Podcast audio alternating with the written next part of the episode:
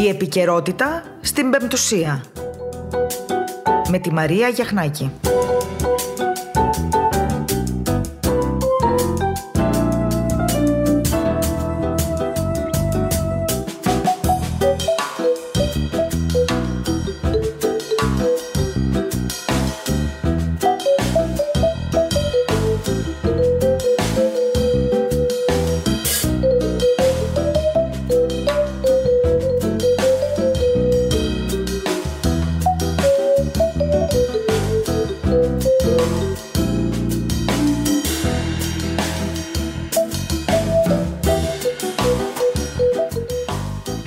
Καλησπέρα σας αγαπητοί ακροατές.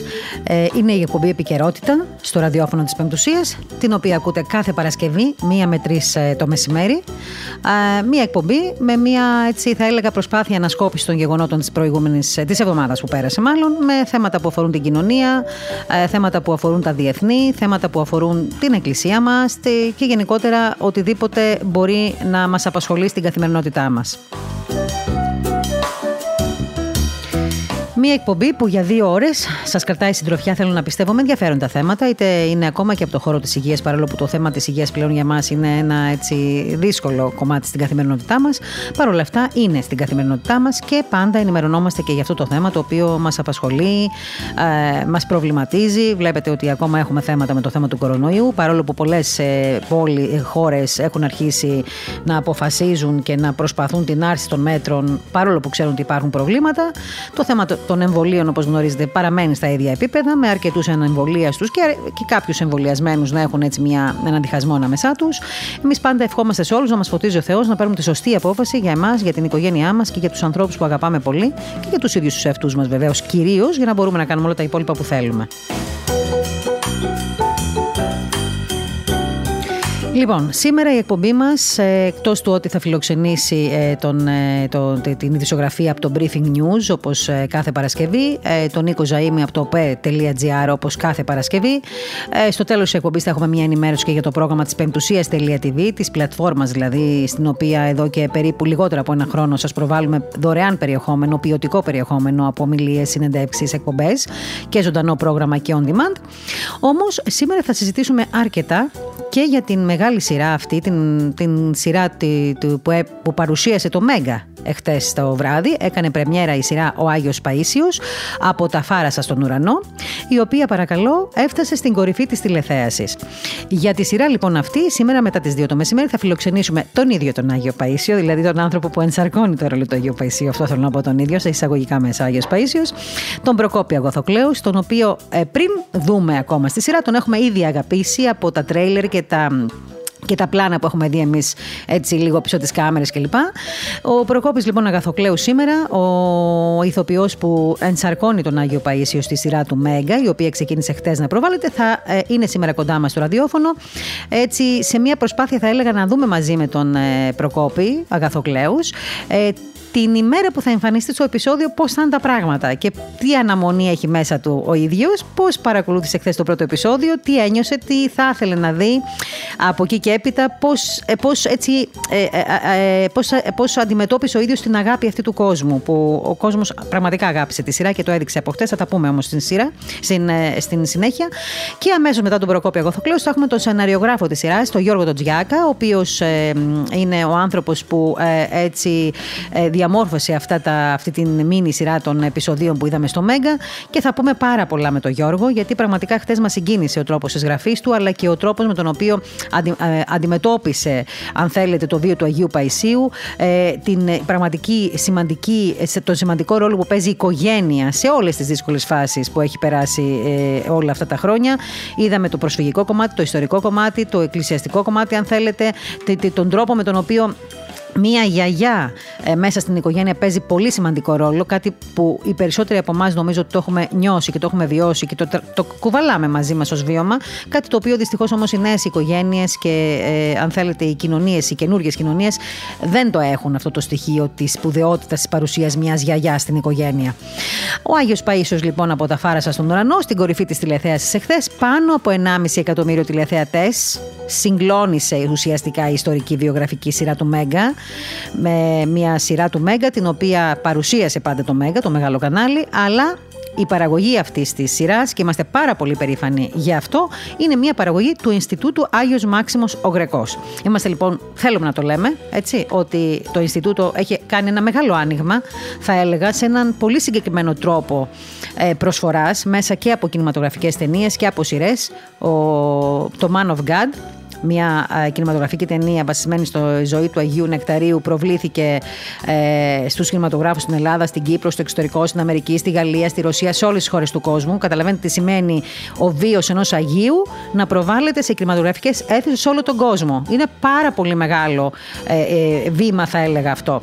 Και μετά λοιπόν το κινηματογραφικό εγχείρημα αυτό πάμε στην τηλεοπτική σειρά του Μέγκα ε, που είναι η ζωή του Αγίου, ε, Αγίου Παϊσίου και από χτες φάνηκε τι πρόκειται να συμβεί. Πριν πάμε λοιπόν στην επικαιρότητα, θέλω μόνο να πω ότι η σειρά λοιπόν αυτή Άγιος Παΐσιος ο Ταφάρας στον ουρανό που έκανε πρεμιέρα χτες, καθήλωσε το τηλεοπτικό κοινό, κατέκτησε την κορυφή της τηλεθέασης με αδιαμφισβήτητη θα έλεγα πρωτιά σε όλες τις κατηγορίες του κοινού.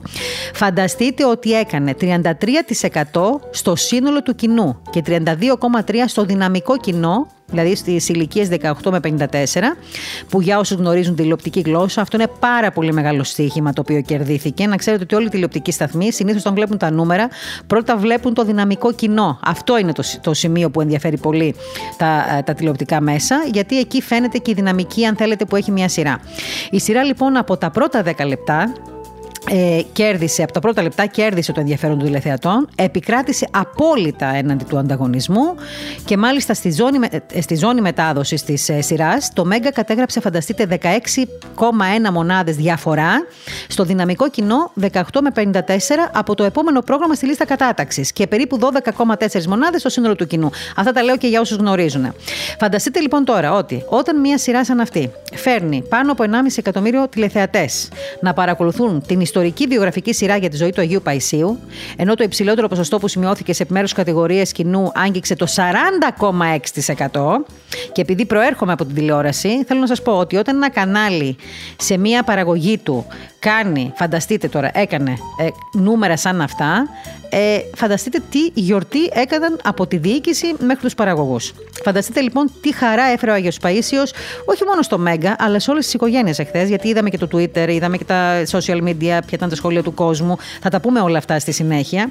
Σημασία έχει ότι από τη στιγμή που ξεκίνησε ο Άγιος Παίσιο, αμέσως τα social media, το Twitter, το Facebook, εκεί δηλαδή που εύκολα ο απλός ε, έτσι ο απλός τηλεθεατής μπορεί να κάνει ένα σχόλιο, απασχόλησε πολύ. Άρχισαν τα θετικά στοιχεία έτσι, και τα σχόλια για την σειρά αυτή και όλοι χαρήκαμε από την αρχή. Ξέρετε γιατί; Γιατί; Μέσα σε αυτή την ε, δύσκολη φάση που περνάμε στην τηλεόραση τα τελευταία χρόνια, μέσα στα εύπεπτα, θέλετε, ε, περιεχόμενα εκπομπών, reality, που πρεσβεύουν τέλος πάντων άλλες καταστάσεις και άλλες φιλοσοφίες στη ζωή του ανθρώπου, η σειρά του Αγίου Παϊσίου, μια σειρά με ταπεινότητα, με αγάπη, με οικογενειακή θαλπορή, με, με τα στοιχεία των οικογενειών που ε, έχουν να κάνουν με γιαγιά, μπαμπά, αδέλφια, την αγάπη, την δυσκολία, όλα αυτά τα είδαμε σε μία σειρά. Από το πρώτο και όλο επεισόδιο μας κέρδισε ακριβώς αυτό που μας λείπει.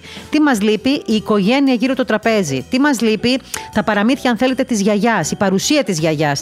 Τι μας λείπει, να δούμε ακόμα και τον ιερέα του χωριού, που στην προκειμένη περίπτωση ο ιερέας εδώ δεν είναι ένας απλός ιερέας, είναι ο, ο, είναι ο μετέπειτα Άγιο Αρσένιος, έτσι. Για όσους πάλι γνωρίζουν το βίο του Αγίου Αρσενίου. Θέλω να πω δηλαδή ότι μία σειρά με το πρώτο του επεισόδιο μας ζέστανε την καρδούλα μας. Και εγώ χαίρομαι πάρα πολύ και για συναδέλφους δημοσιογράφους που χτες μας έστελναν πάρα πολλά μηνύματα και στα προσωπικά μας inbox στο, στα social media που μας έγραφαν μία φράση μου έχει μείνει. Ψυχική ανάταση. Επιτέλους. Αυτό έχει να κάνει νομίζω με την επιτυχία τελικά όλης αυτής της ε, προβολής για τον Άγιο Παίσιο. Ο Άγιος Παίσιος, λοιπόν, από τα Φάρασα στον Ουρανό, που φέρει την υπογραφή του Γιώργου Τσιάκα στο σενάριο και, στο, και του Στάμου Τσάμι, στη σκηνοθεσία πάντα, με ένα εκλεκτό κάστη ηθοποιών και στους πρωταγωνιστικούς ρόλους ε, ήταν εκλεκτοί ε, οι ηθοποιοί και όχι μόνο. Δημιούργησε θερμό ενδιαφέρον και στο Twitter, όπως σας είπα, έτσι. Γι' αυτό βρέθηκε και στην πρώτη θέση των Trends από τα πρώτα κιόλας λεπτά της μετάδοσης του επεισοδίου. Οι συγκλονιστικές ερμηνείες δεν έχω να πω κάτι για αυτές. Νομίζω υψηλή αισθητική επίσης και γι' αυτό δεν έχω να να πω κάτι, είπαν άλλοι. Και βεβαίω η κινηματογραφική εικόνα ήταν αυτά που απέσπασαν τα σχόλια, τα διθυραμβικά. Φανταστείτε ότι ο συνολικός αριθμός των tweets ξεπέρασε τα 10.000. Δεν έχει ξαναγίνει αυτό. Ποτέ δεν έχει ξαναγίνει.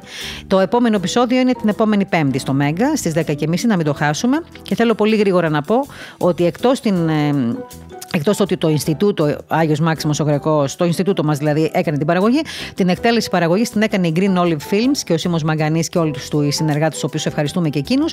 Και βεβαίως ε, την πρωτότυπη μουσική, η οποία πραγματικά ήταν υπέροχη, την έκανε του όμω Κάντε Λάινεν, ο οποίος ήταν ένας συγκλονιστικός συνθέτης για, ε, ε, για τη συγκεκριμένη αυτή σειρά. Λοιπόν, αργότερα θα πούμε περισσότερα με τον Προκόπη και τον Γιώργο Τοτζιάκα. Μην σας ζαλίζω άλλο με αυτό. Ευχαριστούμε πάρα πολύ όλους εσάς που ήσασταν κοντά στη σειρά και την είδατε και ανοίγουμε έναν δρόμο και θα τα συζητήσουμε όλα αυτά. Και θέλουμε να προχωρήσουμε γιατί νομίζω ότι υπάρχει κοινό πολύ μεγάλο που έχει ανάγκη από τέτοιες σειρές. Λοιπόν, να καλωσορίσω καταρχήν τον Νίκο το Ζαήμι που είναι κοντά μας. Καλησπέρα, Μαρία. Την είδε στη σειρά χθες; Βεβαίως. Ωραία. Λοιπόν, θα τα πούμε και μαζί όταν φτάσει και η ώρα εκείνη. Είδες λοιπόν τη σειρά, πιστεύω συγκινήθηκε και εσύ, γιατί και εγώ συγκινήθηκα παρόλο που την είχα δει νωρίτερα αρκετές φορές. Όπως νομίζω και τα εκατομμύρια των των ε, τηλεθεατών. Μάλιστα. Λοιπόν, και αφού λοιπόν, ε, Νίκο μου, πούμε στους ε, ε, ακροατές μας ότι σε πολύ λίγο θα κουβεντιάσουμε για τα θέματα της επικαιρότητας που μας φέρνεις και από το pet.gr, να πάμε στην επικαιρότητα που αφορά ε, θέματα και διεθνή ε, και θέματα βεβαίως που έχουν να κάνουν ε, με τα διάφορα, όχι μόνο που διαβάζουμε, αλλά που ζούμε εμείς καθημερινά στην κοινωνία μας. Είχαμε χθες ένα πρωτοφανές επεισόδιο Λαυρόφ και της Βρετανίδας Ιπέξ, που ήταν, έτσι θα έλεγα εγώ, σαν μια συζήτηση κοφαλάλων, διότι την παράτησε στο πόντιουμ και έφυγε. Ε, θέλω να πω ότι επίσης είναι ένα θέμα που μας αφορά το κομμάτι της Ουκρανίας και της Ρωσίας και το, τα ζεστά επεισόδια που βλέπω ότι έτσι εξελίσσονται αυτό το, αυτό το καιρό. Κάτι το οποίο όμως εγώ πολύ δεν το φοβάμαι, γιατί όσο βλέπετε να συναντούνται οι Υπουργοί Εξωτερικών των χωρών και οι Προέδροι και οι, με πάση περιπτώσει, οι αρμόδιοι φορείς, να ξέρετε ότι πάντα πάνε να βρουν μια λύση. Αν δεν θέλανε να τη βρουν αυτή τη λύση, σίγουρα σε καμία περίπτωση δεν θα κάνανε αυτά τα τραπέζια και αυτές τις, αν θέλετε, αυτούς τους διαλόγους.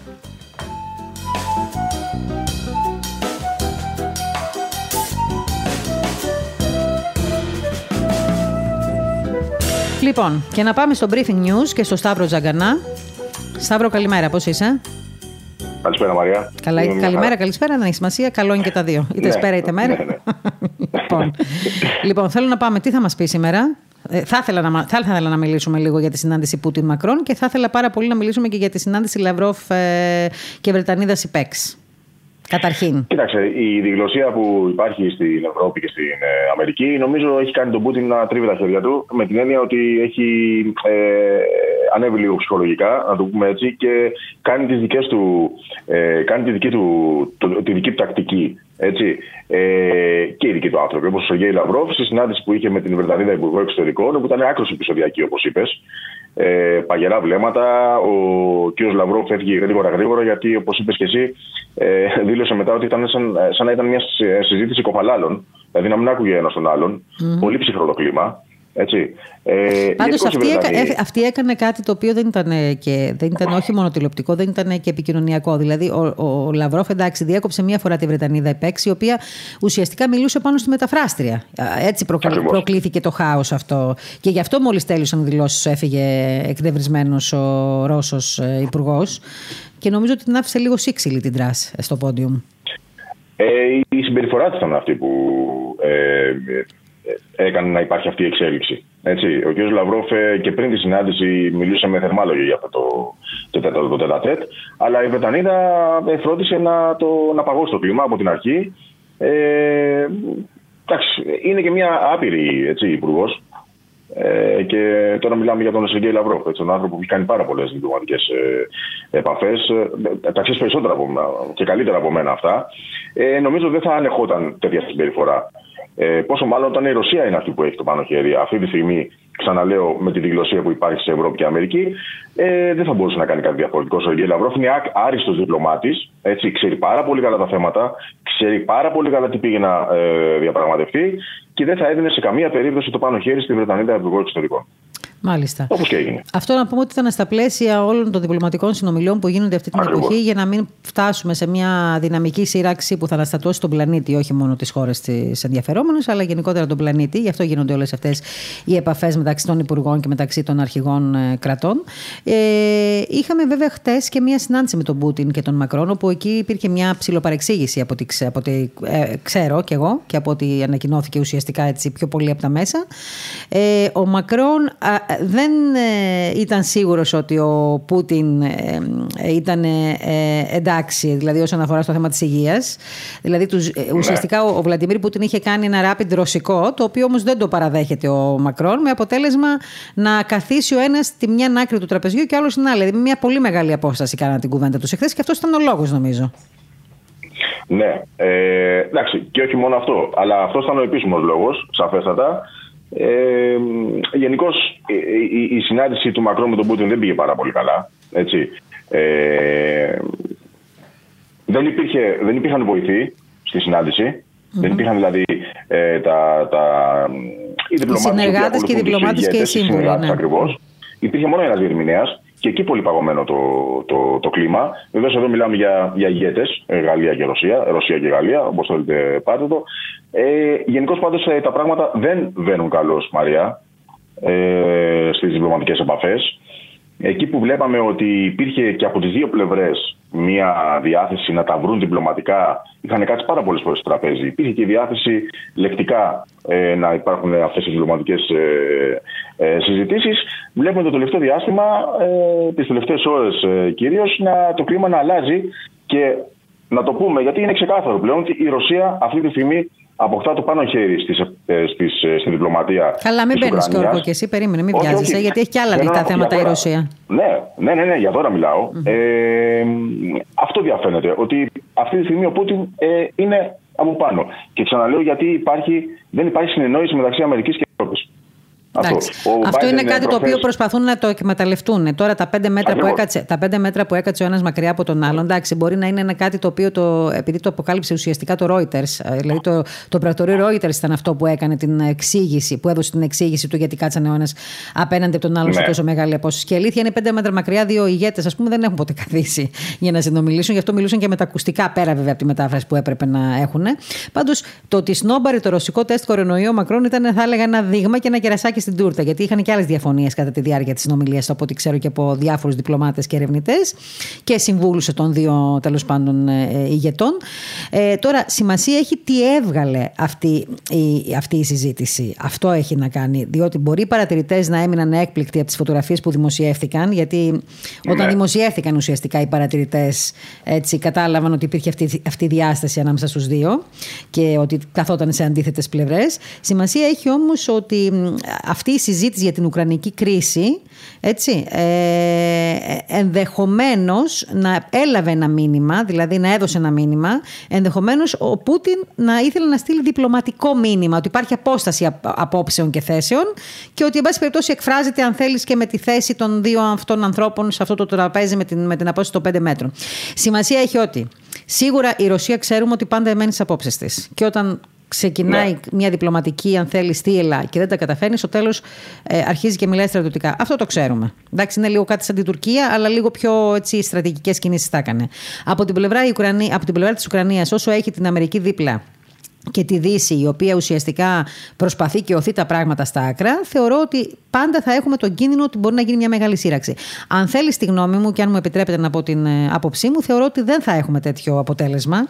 Ασχέτως που όλα τα κανάλια παίζουν, ξέρεις ότι ζεσταίνονται τα, τα, τα μηχανήματα και τα όπλα και Ναι, δεν ξέρω έτσι, τι. έτσι. Εντάξει, αυτό Έτσι. είναι στα πλαίσια της ενημέρωσης. Δεν νομίζω ότι θα συμβεί κάτι. Είναι πάρα πολύ έξυπνοι ηγέτες σε αυτή τη φάση που βρίσκεται η, η παγκόσμια κοινότητα για να μπουν σε μια τέτοια διαδικασία.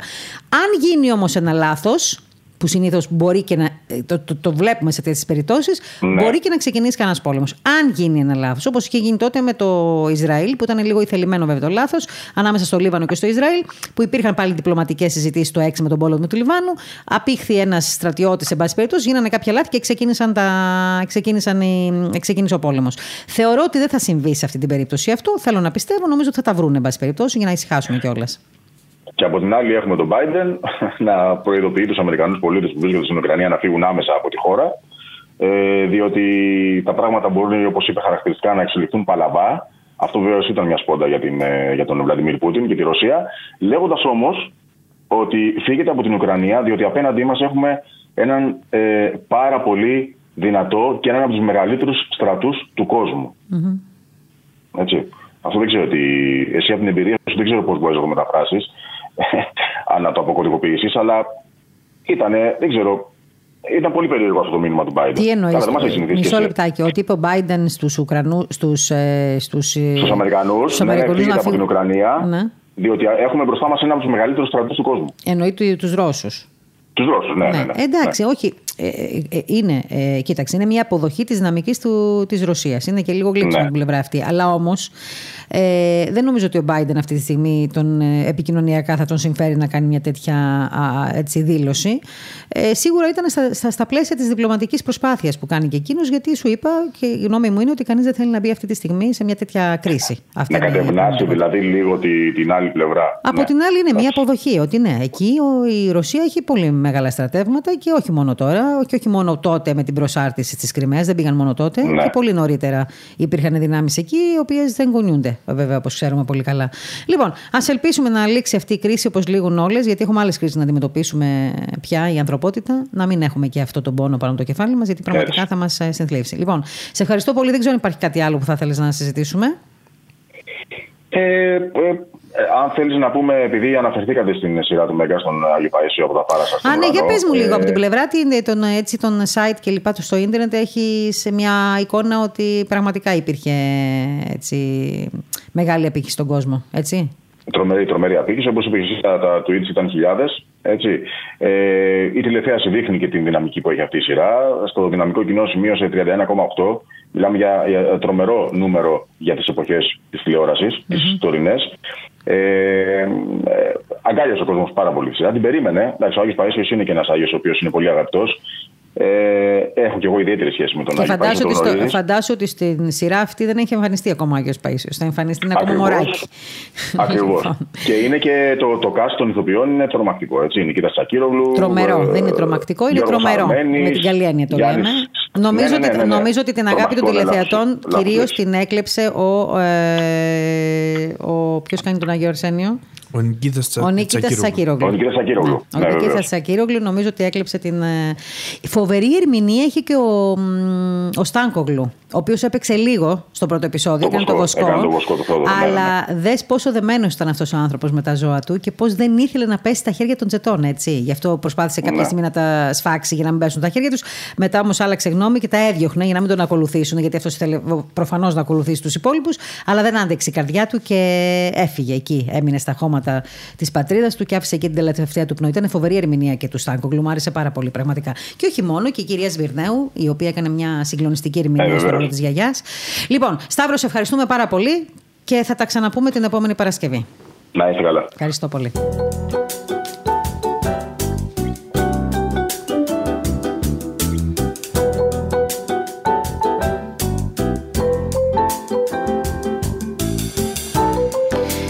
Είμαστε λοιπόν στην εκπομπή Επικαιρότητα στο ραδιόφωνο της Πεμπτουσίας, όπως κάθε Παρασκευή, μία με τρεις, με θέματα, ε, συνεντεύξεις, άρθρα, σχόλια ε, για θέματα που μας έχουν ουσιαστικά ε, απασχολήσει την εβδομάδα που έχει περάσει. Στο στούντιο πάντα μαζί μου κάθε Παρασκευή ο Νίκος Ζάιμι. Στη τηλεφωνική μας γραμμή συνήθως για θέματα έτσι πιο κοινωνικά και πολιτικά ο, ο Σταύρος Ζαγκανάς από το Briefing News.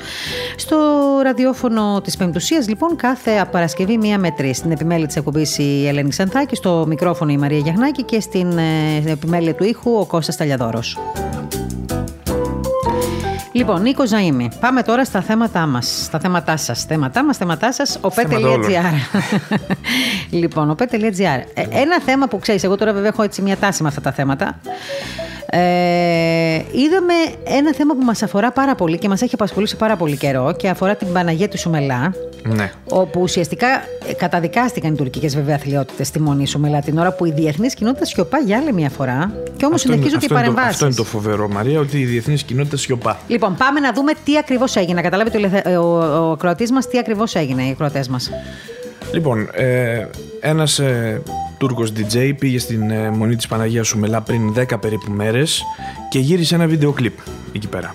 Αυτό το βίντεο κλιπ λοιπόν Μαρία ήρθε στο φως της δημοσιότητας. Να πούμε ότι η Παναγία Σουμελά αυτή τη στιγμή ε, στον Πόντο ε, είναι κλειστή για το κοινό. Οι Τούρκοι τη λειτουργούν εκεί πέρα ως μουσείο όπως γνωρίζεις. Ε, και διαρωτήθηκαν όλοι, ξέσπασαν αντιδράσεις. Ε, πώς μπόρεσαν και πήραν άδεια και πήγαν και κάνουν αυτό το πράγμα. Έτσι, το οποίο για μας αποτελεί μια πράξη βεβήλωσης, γιατί μπορεί για την παγκόσμια κοινή γνώμη να είναι ένα πολιτιστικό ε, μνημείο Μαρία, αλλά για μας δεν πάει να είναι ε, έτσι ένας ναός, ιδιαίτερα για τον ε, ποντιακό ελληνισμό που σημαίνει πάρα μα πάρα πολλά αυτό το πράγμα. Υπήρξαν λοιπόν ε, αντιδράσεις και από τον Οικουμενικό Πατριάρχη, ο οποίος ε, τηλεφώνησε, με τον, ε, επικοινώνησε μάλλον ε, και τηλεφωνικά με τον Υπουργό Πολιτισμού και Τουρισμού, τον Εσρόη του, της Τουρκίας, αφού πρώτα του έστειλε επιστολή και διαμαρτυρήθηκε για την ενέργεια αυτή. Για αθλειότητα έκανε λόγο ο Αρχιεπίσκοπος Αθηνών και Πάσης Ελλάδος ο κύριος Ιερώνυμος ενώ συγκλονισμένη δήλωσε Μαρία και οι πρόεδρες της Δημοκρατίας για το γεγονός αυτό. Υπήρξαν αρκετά ερωτήματα από Έλληνες ευρωβουλευτές και Κύπριους ευρωβουλευτές στην αρμόδια Ευρωπαϊκή Επιτροπή ωστόσο Μαρία μέχρι στιγμής δεν έχουμε κάποια έτσι, φοβερή αντίδραση από την πλευρά της ε, Ευρώπης κυρίως, ούτε της Αμερικής. Ε... Έκανε κάποια ερώτηση στην Ευρωπαϊκή Επιτροπή το Κινάλ από ό,τι ξέρω σε σχέση με την ε, δράση ναι, αυτή. Έκανε το Κινάλ και άλλοι ευρωβουλευτές με μια πρωτοβουλία των ε, ευρωβουλευτών του Λαϊκού Κόμματος, πρωτοβουλία του Βαγγέλη Μεϊμαράκη ήταν αυτή. Υπήρξε μια αντίδραση, έτσι, μια τοποθέτηση και από τον Μητροπολίτη Βολοκολάμσκ ε, τον κύριο Ιλαρίων ε, αυτό το γεγονός Μαρία. Τώρα δεν ξέρω, αυτό ερμηνεύτηκε ποικιλοτρόπως βέβαια. Ε, μέχρι στιγμής πάντως δεν έχουμε κάποια έντονη αντίδραση από την, ε, από την Ευρώπη και αυτό θα πρέπει να μας προβληματίζει Μαρία διότι δεν μπορεί από τη μία η Ευρώπη ε, να απειλεί μονίμως την Τουρκία Καλά, για τις ενέργειες. Καλά, αυτή η ενέργεια όμως Νίκο μου να πούμε ότι προσβάλλει βάναυσα όχι μόνο το θρησκευτικό αίσθημα των Ελλήνων ποντίων αλλά και αυτή την διεθνή αντίληψη θα έλεγα περί σεβασμού και προστασίας των θρησκευτικών και ιστορικών μνημείων από κάθε προσπάθεια αλλίωσης του χαρακτήρα τους. Αυτό εξάλλου το έχουμε ζήσει πάρα πολύ με, Αυτό θέλω να πω. Σε όλα τα κατεχόμενα τι κάνουν όλα Άρα λοιπόν μήπως στρώνει η Ευρώπη με αυτή, με αυτή την ε, απουσία έτσι, την, ε, την μπάλα στον Ερντογάν για να συνεχίσει θα, την εργαλειοποίηση. Εγώ Ρωτάω εγώ. θα έλεγα ότι πρέπει με κάποιον τρόπο, εν πάση περιπτώσει, οι αρμόδιοι διπλωμάτες να αντιληφθούν ότι όλοι οι εμπλεκόμενοι διεθνείς φορείς, μάλλον, ότι κάθε αδιαφορία από την πλευρά της σε τέτοιου είδους ζητήματα θα επιτρέπει στους Τούρκους να προβαίνουν σε τέτοιες ενέργειες. Και το επιτρέπουν πάντα. Πάντα το επιτρέπουν. Πάντως, Μαρία, αν μου επιτρέψεις, το αστείο της υπόθεσης είναι ότι ε, απολογήθηκε εντός εισαγωγικών ο DJ και είπε ότι με την ενέργειά του αυτή προβάλλει το μνημείο. Αν είναι δυνατόν, έχουμε ανάγκη τώρα από έναν Τούρκο DJ να μας πει τι είναι η Παναγία Σουμελά. Ναι, εντάξει, κοίταξε να δεις. Ε, ο καημένος τόσο μυαλό είχε, αυτά είπε. Πάντως να ξέρεις ότι στην Τουρκία υπάρχουν και λόγοι άνθρωποι που σέβονται και την Ορθοδοξία. Δεν τον αμφισβητώ αυτό. Έτσι. Απλά είναι ορισμένοι τώρα που κάνουν τέτοιες κινήσεις και που ξεσηκώνουν τα πλήθη. Και εντάξει, αυτό έπρεπε να υπάρξει μια, σίγουρα μια αντίδραση και από την διεθνή κοινότητα, όχι μόνο από την Ελλάδα ή μόνο από τον Οικουμενικό Πατριάρχη. Έπρεπε να υπάρχει μια αντίδραση, η οποία δεν την έχουμε δει. Ελπίζουμε ότι θα γίνει. Εξάλλου θα σου πω κάτι. Η πρώτη Δημοκρατίας και όλοι οι αρχικοί κρατών, ε, συγγνώμη, των κομμάτων. Και το ΙΠΕΞ. Και οι λοιποί και οι υπουργοί και οι Υπουργοί Εθνικής Άμυνας και ε, ε, Εσωτερικών κλπ. Τρώνε κάθονται, ε, συζητάνε και μεταξύ δηλαδή ε, ε, ε, κάθονται στα τραπέζια των, τα διπλωματικά με όλους αυτούς της διεθνής κοινότητας. Μπορούν λοιπόν να σηκώσουν ένα τηλέφωνο και να αφήσουν τις επισημότητες, τις παρεπισημότητες, να τους οθήσουν και να τους πρόξουν να κάνουν μια δήλωση. Απλά θεωρώ ότι όλες αυτές τις δηλώσεις, και συγγνώμη που θα σου το πω, γιατί είμαι και πολλά χρόνια δημοσιογράφος, όλες αυτές τις δηλώσεις που γίνονται από τους αρμόδιους υπουργούς, φορείς κλπ. για τέτοια θέματα γίνονται πολλές φορές για τα μάτια, να έχεις υπόψη. Ναι. Έτσι. Εκεί καταλήγουμε. Οπότε, συγγνώμη που θα το πω, δεν μου λέει και τίποτα. Δηλαδή, τώρα που κάποιοι φορείς εδώ, υπουργοί και δεν ξέρω τι άλλο έκαναν κάποιες. Υπήρξε αντίδραση επίσημη ναι. και από το Υπουργείο Εξωτερικών, βέβαια. Αλλά μένουμε εκεί, αυτό είναι το θέμα. Ναι, στα Μένα τυπικά, αυτό με ενοχλεί. στα Δηλαδή, ε, ε, σκοτώνουν χριστιανούς στη Μέση Ανατολή. Ε, αντιδρά το Υπουργείο Εξωτερικών. Ε, χτυπάνε τους μοναχούς στα, στα, στην Αγία Γη. Υπάρχει αντίδραση, δήλωση από τον Δένδια. Ε, γίνονται δηλώσεις από αρχηγούς εκκλησιών ότι στα Ιεροσόλυμα συμβαίνουν αυτά που συμβαίνουν από τους αλόθρησκους και τους ακραίους και υπάρχει διώγμα των χριστιανών. Υπάρχει δήλωση από το τάδε Υπουργείο Εξωτερικών. Ε, και το αποτέλεσμα ποιο είναι; Το να στέλνεις μια δήλωση, να κάνεις μια δήλωση δεν σημαίνει ότι τελειώνει η ευθύνη σου εκεί. Έχεις ευθύνη να πας παρακάτω.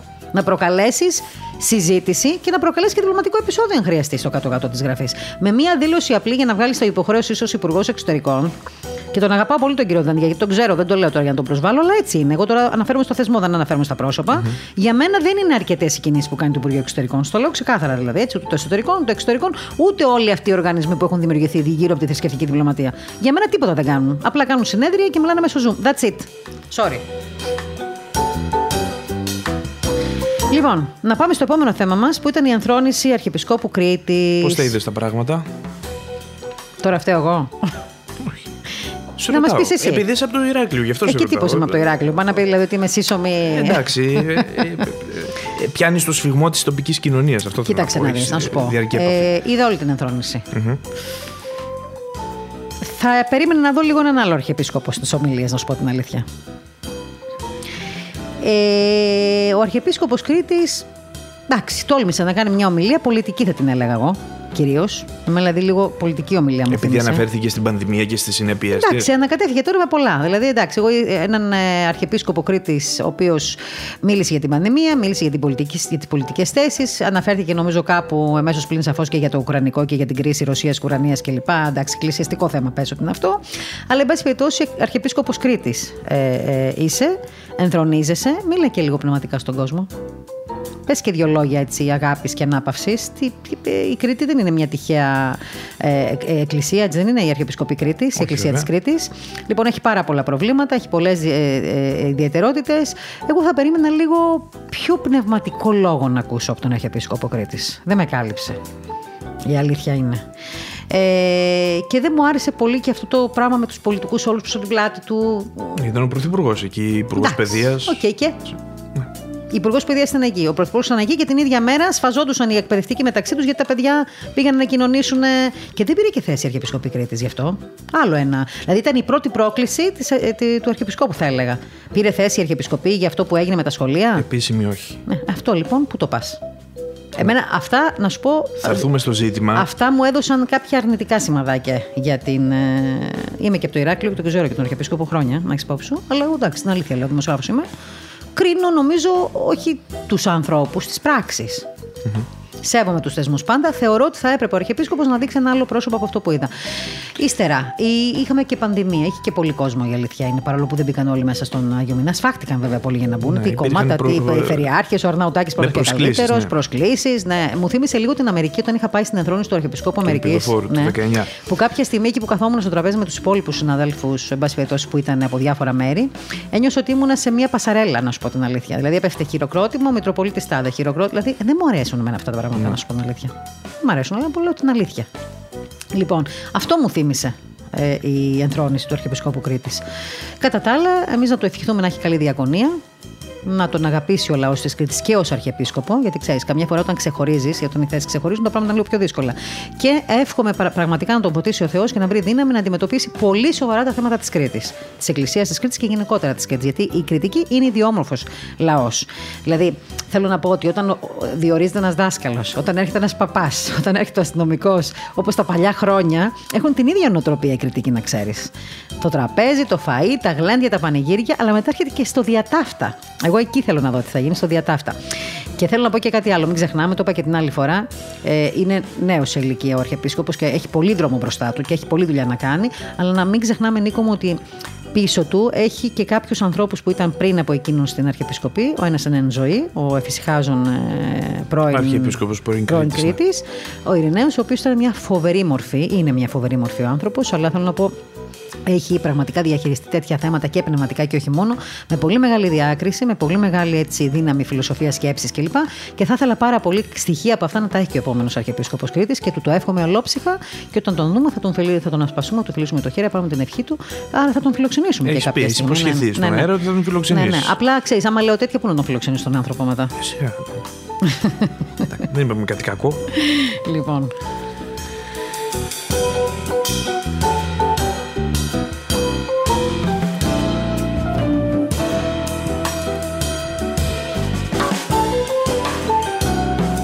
Δεν μου λες, είχαμε, ε, είχαμε αντίδραση από την ΠΕΘ για το θέμα της θεία κοινωνίας. Ναι. Να θυμίσουμε Είχαμε- στους ακροατές μας ότι την προηγούμενη εβδομάδα υπήρξε ένα θέμα στη, στο Ηράκλειο της Κρήτης, το αναφέραμε και λίγο πριν, ότι ουσιαστικά ε, καλέστηκαν κάποιοι εκ- εκπαιδευτικοί να λογοδοτήσουν για ποιο λόγο ε, άφησαν τα παιδιά ε, την ημέρα του εκκλησιασμού τους κατά την ε, εορτή των τριών εραρχών να κοινωνήσουν. Και κλήθηκαν να δώσουν ε, εξηγήσεις Εξηγήσεις. από το Σύλλογο, νομίζω, και από την Από πρωτοβάθμια. την πρωτοβάθμια εκπαίδευση. Ωστόσο, Μαρία, επειδή επικοινωνήσαμε με, το, με την πρωτοβάθμια εκπαίδευση, με το διευθυντή, οι τόνοι έχουν πέσει στο Ηράκλειο για το συγκεκριμένο Και τι σημαίνει; ζήτημα. Έχουν πέσει. Όταν λέμε έχουν πέσει οι τόνοι, τι θες να πεις, δηλαδή. Για, πες μου, γιατί εσύ για διπλωμάτη μου φαίνεσαι. Δεν είμαι διπλωμάτης. Ε, τι σημαίνει έχουν πέσει οι τόνοι; Απλώς το θέμα έχει λήξει. Δεν Γιατί υπάρχει, έληξε, δεν πώς υπάρχει έληξε; κάποια επίπτωση. Μα πώς Γιατί έληξε; κατά την πρωτοβάθμια εκπαίδευση δόθηκε διάσταση στο ζήτημα χωρίς να έχουν συμβεί έτσι ακριβώς τα πράγματα. Ισχυρίζονται οι ίδιοι πάντοτε. Έτσι. Ωστόσο, τώρα εμείς πρέπει να πούμε ότι υπήρξε αντίδραση στην αρχή της εβδομάδας και από την Παγκρίτη Ένωση Θεολόγων και υπήρξε και αντίδραση και από την Πανελλήνια Ένωση Θεολόγων. Ε, Πάντοτε σε, σε φυσιολογικά πλαίσια, έτσι, χωρίς Ένα θέμα ακρότητες. λύγει όταν υπάρχει μια δήλωση που να αναιρεί κάτι που έγινε είναι Η που να πρωτοβάθμια εξηγεί. εκπαίδευση θεωρεί, έτσι ο κ. Μπαλαδάκης, ο διευθυντής, θεωρεί ότι το ζήτημα έχει λήξει και γι' αυτό δεν θέλει να τοποθετηθεί. Εντάξει, όχι. Όταν λέμε έχει λήξει, τι εννοούμε; Για τους ίδιους δεν υπάρχει κάποια επίπτωση για αυτό το, το πράγμα το οποίο Μάλιστα. συνέβη. Ναι. Το ότι προκλήθηκε όμως όλο αυτό το θέμα; Ότι προκλήθηκε είναι ένα, σκανδαλίστηκε ζήτημα, ο κόσμος; είναι, είναι ένα ζήτημα έτσι, το οποίο θα προσβλήθηκαν πρέπει να, άνθρωποι; να μας προβληματίζει έτσι, και πολλές φορές και εμείς που ε, παρουσιάζουμε τα πράγματα δίνουμε αυτή την, ε, την, ε, πώς το λένε, την, αρνητική, ή την, την αρνητική εικόνα. Γιατί είδες όταν ξέσπασε το ζήτημα, όλοι τι είπαν, πω, πω, πω κοινώνησαν τα παιδιά, κάναν τα παιδιά κτλ. Δεν έπιασε όμως κάποιος τον, το σφιγμό δηλαδή να πει ότι παιδιά το ζήτημα αυτό έχει τελειώσει, έχουμε τοποθετηθεί. Και η Αγία και η Ιερά Σύνοδος του Οικουμενικού Πατριαρχείου τοποθετήθηκε για το ζήτημα και η Εκκλησία της Ελλάδος έχει τοποθετηθεί και η Εκκλησία της Κρήτης έχει τοποθετηθεί για το ζήτημα της, ε, της ε, ε, ε, Θείας Κοινωνίας. Μάλιστα. Ωραία, σου κάνω το χατήρι λοιπόν να το λήξουμε. Δεν το είναι θέμα μου κάνεις το χατήρι. Πλάκα σου κάνω, Έτσι, ρε, σου Νικόλα. λέω από... Πλάκα σου μεταφέρουμε κάνω. το Αυτά τα ρεπορτάζ με θέματα- ακρίβεια. Αυτά τα θέματα δεν λήγουν έτσι, γιατί σε λίγο καιρό θα το ξαναδείς αυτό το θέμα σε μια άλλη περιοχή, στην Κοζάνη, στον Εύρο, στην Αθήνα, οπουδήποτε. Σημασία έχει ότι δεν υπάρχει, θα έλεγα, η σωστή αντίδραση από συγκεκριμένους φορείς όταν Η προκαλούνται ανακοίνωση, τέτοια η θέματα. ανακοίνωση βέβαια εδώ της Πανελλήνιας Ένωσης Θεολόγων, να πούμε Μαρία, είναι κατατοπιστική. Έτσι, δίνει ολόκληρες απαντήσεις. Μπορούν οι φίλοι ακροατέ να την ε, διαβάσουν στο p.gr. Μάλιστα. Είχαμε και διαρκή ιερά σύνοδο. αυτή Ναι, την εβδομάδα. μεσούσε της εβδομάδα, σε αρχές της εβδομάδας Μαρία, Δευτέρα και Τρίτη. Ε, τοποθετήθηκε για το θέμα της Παναγίας Σουμελά. έτσι, εξέφρασε την έντονη δυσαρέσκειά της με αυτό, έκρουσε τον κόδωνα του, του κινδύνου. Ε, μεταξύ των ανακοινώσεων, ε, στην ανακοίνωση Ε, μάλλον της πρώτης αναφέρθηκαν ημέρα, αναφέρθηκε και στους στην- χριστιανούς της Αγίας Γης. Έτσι, παρέχουν, παρέχει η Εκκλησία της Ελλάδος στήριξη στον αγώνα τον οποίο κάνει ε, το Πατριαρχείο Ιερουσαλήμων Καλά στο εκεί να ξέρεις ότι πιο πολύ προς τα έξω βγαίνει η στήριξη της Ρωσίας προς τον Πατριάρχη Ιερουσαλήμων. Έχουν καλύτερη σχέση με τους Ρώσους οι, Ναι. οι πατριαρχικοί εκεί του Πατριαρχείου Ιερουσαλήμων. Ε, Ναι. Ποικιλοτρόπως θα έλεγα. Ε, και γενικότερα έχουν και μια καλή σχέση και είδες και τι έγινε πρόσφατα. Ο Πατριάρχης Θεόφιλος ε, δεν στήριξε και την θέση του Οικουμενικού Πατριαρχείου σε σχέση με το θέμα του Ουκρανικού. Ναι, δεν έχει στηρίξει αυτό το θέμα, είναι ουδέτερος μέχρι στιγμής. Κοίταξε, θα σου πω κάτι. Στην Αγία Γη υπάρχουν πάρα πολλά προβλήματα. Και μεγάλα προβλήματα οικονομικά επίσης. Και όχι μόνο. Λοιπόν, όταν λοιπόν μια, ένα κρά- μια χώρα όπως είναι η Ελλάδα δεν ασχολείται με το Πατριαρχείο Ιεροσολύμου, γιατί η Ελλάδα δεν ασχολείται, στο λέω ξεκάθαρα δηλαδή, ούτε τους στηρίζει και οικονομικά, εντάξει, αυτές οι δηλώσεις γνωστές γίνονται. Εκεί μετά υπάρχει πρόσφορο έδαφος, έτσι να πάει η Ρωσία και να, ε, μπει, να βάλει το πόδι της μέσα και οικονομικά και επικοινωτρόπω. Δίθεν μου τάχα μου να βοηθήσει το Πατριαρχείο Ιεροσολύμων και να πάρει και αυτά που θέλει. Γιατί μην ξεχνάς ότι και τα πανάγια προσκυνήματα διεκδικούνται από διάφορες πλευρές, όχι μόνο από τους Ιορδανούς, το αραβόφωνο επίμνιο κλπ., αλλά και από τη Ρωσία η οποία έχει το ένα πόδι εκεί. Λοιπόν, αυτό δεν καταλαβαίνει η Ελλάδα. Και εκεί θα έλεγα. Ναι, εγώ. η επεκτατική τους πολιτική δηλαδή φτάνει και σε αυτό το σημείο. Έτσι. Εμένα αυτό πάντα με φόβιζε και συνεχίζει να με φοβίζει. Το λέμε. Δεν είναι κάτι που δεν το ξέρει κανείς εξάλλου. Λοιπόν, στην Διαρκήρα Σύνοδο όμως συζήτησαν και το θέμα της διχοτόμησης Ναι, δεν της αναφέρθηκε Μητροπόλεως επίσης. Ετωλίας και Καρνανίας. Και Κερνανίας. Τι έγινε; Ναι, αυτό εισηγούνται δηλαδή να δίνουν το πράσινο φως στη- στην κυβέρνηση να ε, ε, ξεκινήσει τις διαδικασίες έτσι ώστε να διχοτομηθεί. Υπάρχει μια έντονη, έτσι, ένα έντονο σενάριο το τελευταίο διάστημα Μαρία όπως γνωρίζεις. Είχε τοποθετηθεί και ο Μητροπολίτης Ναυπάκτου και Αγίου Βλασίου. Προχθές μίλησε και σε μια τοπική εκπομπή εκεί πέρα στο Ναύπακτο, από ό,τι διάβασα χθες. και δεν τοποθετήθηκε σαφώς για το ζήτημα, αλλά δεν εναντιώθηκε κιόλας. Αυτό. Μάλιστα.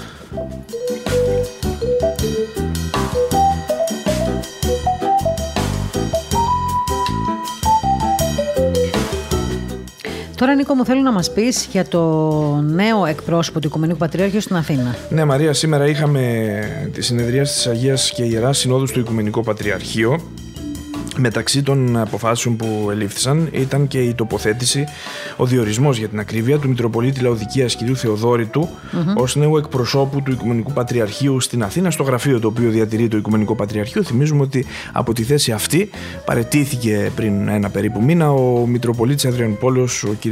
Αμφιλόχιος. Για λόγους υγείας. Ε, ναι, έτσι ανέφερε η ανακοίνωση του Οικουμενικού Πατριαρχείου. Ε, επίσης ε, σήμερα εξελέγει από την Αγία και Ιερά Σύνοδο σύνοδο του Οικουμενικού Πατριαρχείου ε, νέος ε, επίσκοπος ε, Αβίδου Μαρία ο οποίος θα ε, ε διακονήσει στην Μητρόπολη Μπουένους Άιρες είναι ο αρχιμανδρίτης κύριος Γρηγόριος Τσουτσούλης ε, εξελέγει νέος επίσκοπος Αβίδου. Θα είναι βοηθός του Μητροπολίτη Μπουένος Άιρες κ. Ιωσήφ. Μάλιστα. Ε, επίσης, να τις ευχές μας λοιπόν. Άξιος να είναι. Ε, επίσης να πούμε ότι σήμερα μετά το πέρας των συνοδικών εργασιών ακολούθησε στο Πάνσεπτο Πατριαρχικό Ναό η τελετή αγιοκατάταξης των νέων ιερομαρτύρων Οικουμενικών Πατριαρχών Κυρίλου του Πρώτου Λουκάριος και Κυρίλου του Έκτου ε, και ε, οι αρχιερείς, οι συνοδικοί αρχιερείς υπέγραψαν Μαρία και τον ε, κώδικα των πατριαρχικών και συνοδικών πράξεων.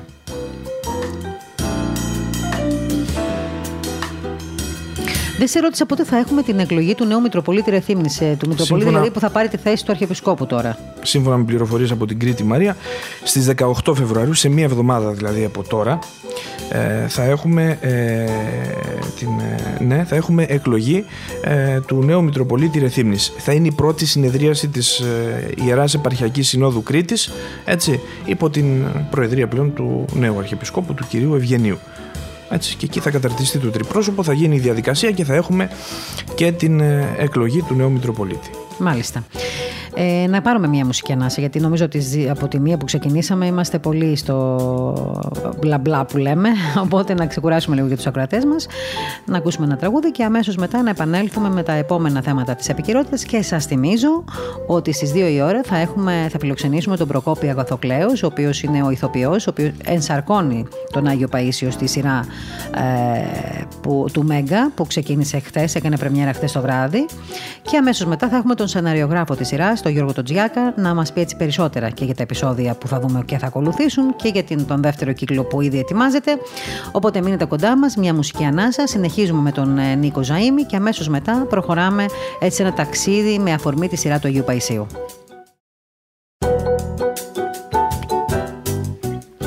Λοιπόν, Νίκο, και μέχρι τις 2 θέλω λίγο έτσι να κάνουμε ένα παραλληλισμό διαφόρων γεγονότων που ζούμε αυτές τις εποχές και με αφορμή αν θέλεις και την προβολή της σειράς του Αγίου Παϊσίου της κινηματογραφικής ταινίας του ανθρώπου, του ανθρώπου του Θεού του Man of God σε σχέση και με αυτά τα εγκλήματα που βλέπουμε στην καθημερινότητά μας.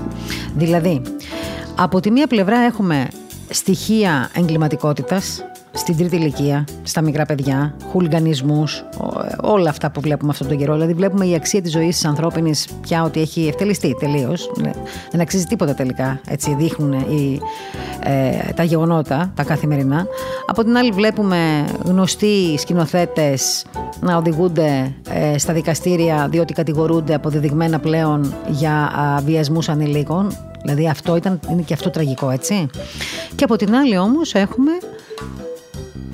αποδεδειγμένα πια στα, είναι χειροπιαστό αυτό, την ανάγκη του κόσμου να βλέπει σειρές και ταινίες οι οποίες ουσιαστικά πρεσβεύουν το καλό μέσα από τους βίους των Αγίων. Κρατάω κάτι που είπες πριν, Μαρία. Ε, Μίλησες για ψυχική ανάταση. Κρατάς κάτι που είπες πριν, Μαρία. Ε, δεν ξέρω γιατί του κλείνει το μικρόφωνο Κώστα την ώρα που μιλάω εγώ. Γιατί το κάνεις αυτό, Κώστα. Λοιπόν. λοιπόν, κρατάω κάτι που είπες πριν. Μίλησες για ψυχική ανάταση. Ναι, μου το έστειλε μία συνάδελφος, φίλη. Πράγματι, λοιπόν, αυτό λείπει από την ε, εποχή μας, από την καθημερινότητά μας. Έτσι. Βλέπουμε τις αντιθέσεις. Σε σχέση με το πρώτο επεισόδιο θα μιλήσω έτσι που το, που το είδα χθες και συγκινήθηκα η αλήθεια είναι. Λοιπόν, βλέπουμε την αγάπη που είχαν μεταξύ τους τα παιδιά. Το παιχνίδι, το ελεύθερο παιχνίδι. Έτσι. Τι βλέπουμε σήμερα, οπαδική βία. Βία, βία, βία, βία. Όπου και να χτυπήσεις στο, στο διαδίκτυο, βία. Πουλάει βία. Στην τηλεόραση, πουλάει βία. Στο ραδιόφωνο, πουλάει βία. Να πάμε στην τρίτη ηλικία. Το εκπαιδεύσαμε το κοινό αυτό, να ξέρεις. Το εκπαιδεύσαμε ακριβώς. Και την κοινωνία ακριβώς. γενικότερα μέσα από όλα αυτά που βλέπουμε και Ειδικά στη... η δική μου γενιά είναι εκπαιδευμένη σε αυτό. Mm. Στη βία, στην ανομία.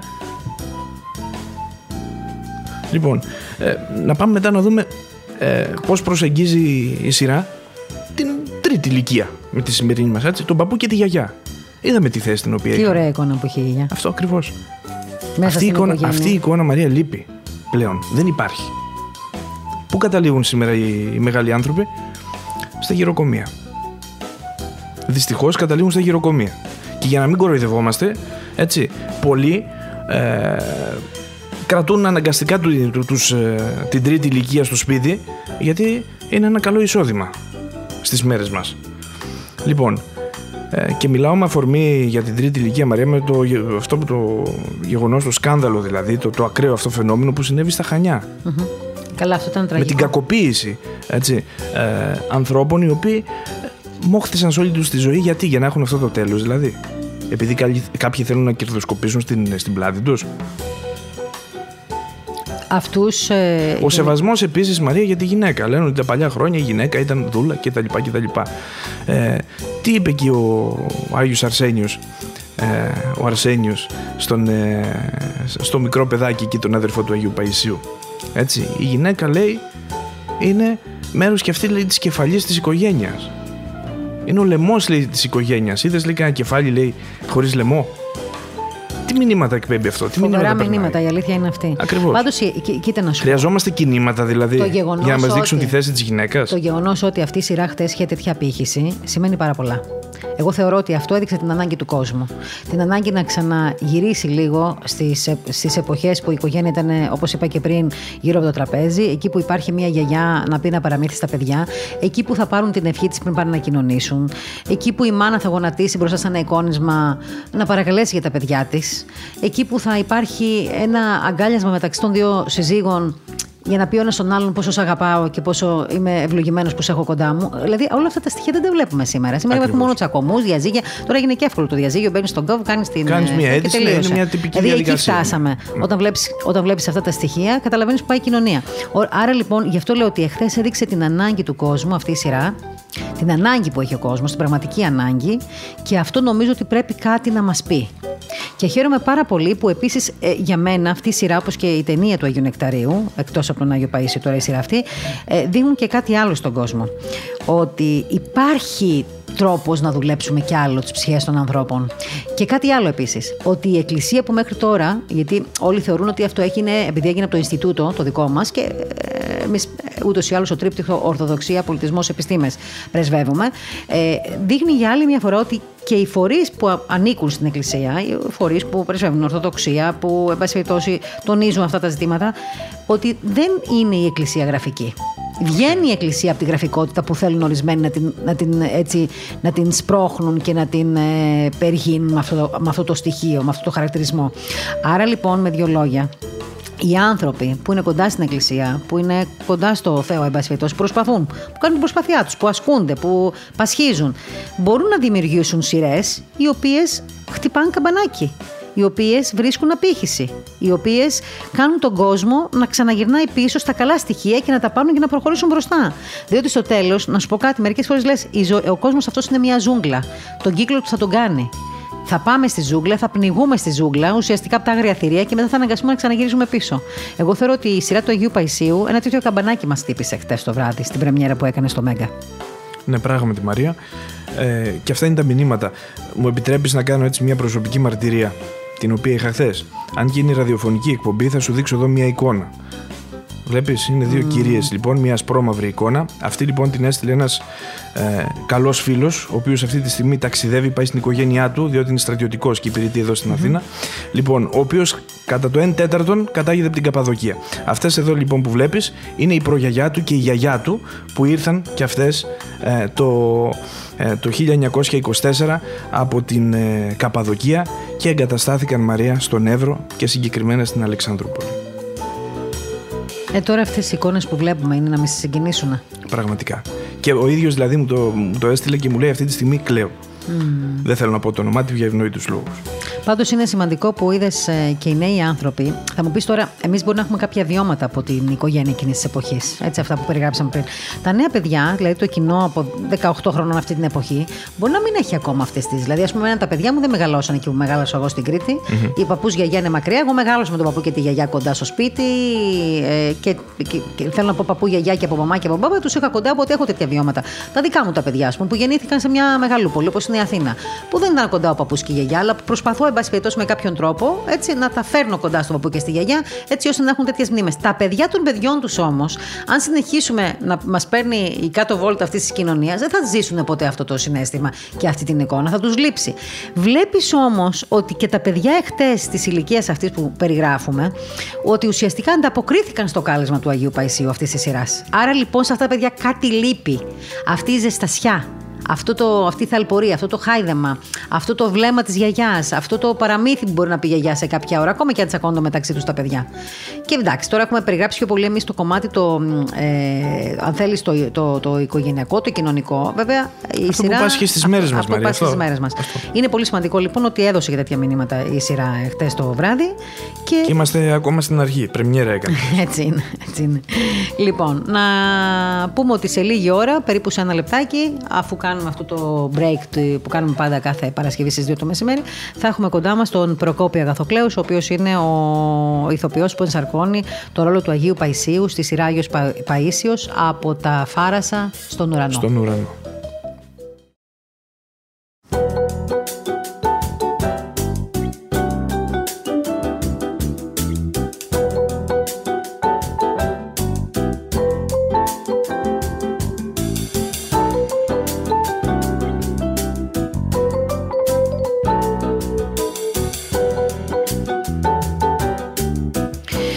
Πάλι εδώ στην εκπομπή Επικαιρότητα στο ραδιόφωνο της Πεντουσίας, στο μικρόφωνο η Μαρία Γιαχνάκη, κοντά μου ο Νίκος ο Ζαήμι. Σε πολύ λίγο θα έχουμε κοντά μας και τον Προκόπη Αγαθοκλέος, τον ηθοποιό, ο οποίος ενσάρκωσε τον ρόλο του Αγίου Παϊσίου. Δεν τον είδαμε βέβαια χθες ακόμα στο πρώτο επεισόδιο. Γι' αυτό αποφάσισα να τον προσκαλέσουμε να τον ακούσουμε, διότι μετά δεν θα τον βρίσκουμε τον Προκόπη, έτσι πιστεύω. Να θυμίσω σε όλους εσάς που ίσως ήρθατε τώρα στην παρέα μας ότι η σειρά του Μέγκα Άγιος Παϊσίου από τα Φάρασα στον Ουρανό που έκανε πρεμιέρα χθες βράδυ καθήλωσε στην κυριολεξία το τηλεοπτικό κοινό και κατέκτησε την κορυφή της τηλεθέασης με ανδιαμφισβήτητη πρωτιά, έτσι, σε όλες τις κατηγορίες κοινού και το λέω με πάσα ειλικρίνεια. Ξαναλέω λοιπόν ότι το σύνολο του, ε, στο σύνολο του κοινού έφτασε μέχρι 33%, έφτασε, όχι, το μέσο, ο μέσος όρος είναι 33% και στο νεανικό κοινό, στο δυναμικό κοινό ουσιαστικά 32,3%. Ε, Από τα πρώτα λεπτά λοιπόν η σειρά κέρδισε το ενδιαφέρον τηλεθεατών ε, και νομίζω ότι επικράτησε απόλυτα έναντι του ανταγωνισμού σύμφωνα και με το δελτίο τύπου που έχει εκδώσει από σήμερα το μεσημέρι το Μέγκα. Άρα λοιπόν με 16 μονάδες διαφορά όπως καταλαβαίνετε και με διαφορά στο κοινό 12,4 ε, μονάδες από την, ε, στη λίστα κατάταξης. Νομίζω ότι αυτό είναι το μεγαλύτερο κέρδος ε, και η, αν θέλετε η πληρωμή που μπορεί να έχουν η δημιουργία αυτής της ταινίας, ηθική θα εννοώ πάντα, έτσι, όταν πάνω από 1,5 εκατομμύριο τηλεθεατές παρακολουθούν μια ιστορική βιογραφική σειρά για τη ζωή του Αγίου Παϊσίου, καταλαβαίνετε τι σημαίνει αυτό. Μια κάλυψη που ξεπέρασε τους 2,5 εκατομμύρια τηλεθεατές. Ε, και θα έλεγα έτσι, η σειρά αυτή προβλήθηκε απέναντι σε σειρές που έχουν γράψει ιστορία, όπως ήταν οι Άγρες Μέλισσες στον Αντένα, πολύ δυνατές ε, ταινίες στον ε, Α και στο Star. Ε, και μην ξεχνάμε ότι η, η, στον Α, ας πούμε, όταν, που παίζει ο σασμός και έχει πολύ ε, υψηλά νούμερα, ε, η επόμενη προβολή μετά το σασμό διαδέχεται σίγουρα με πολύ μεγάλα νούμερα. Και όμως ο Άγιος Παίσιο στο Μέγκα κατάφερε να πάρει αυτό το κοινό, που σημαίνει ότι αυτό που έλεγα πριν, Νίκο μου, ότι είχε, έδειξε την ανάγκη του κόσμου χθες. Αυτή η απήχηση που είχαμε. Ανάταση. Έτσι λοιπόν.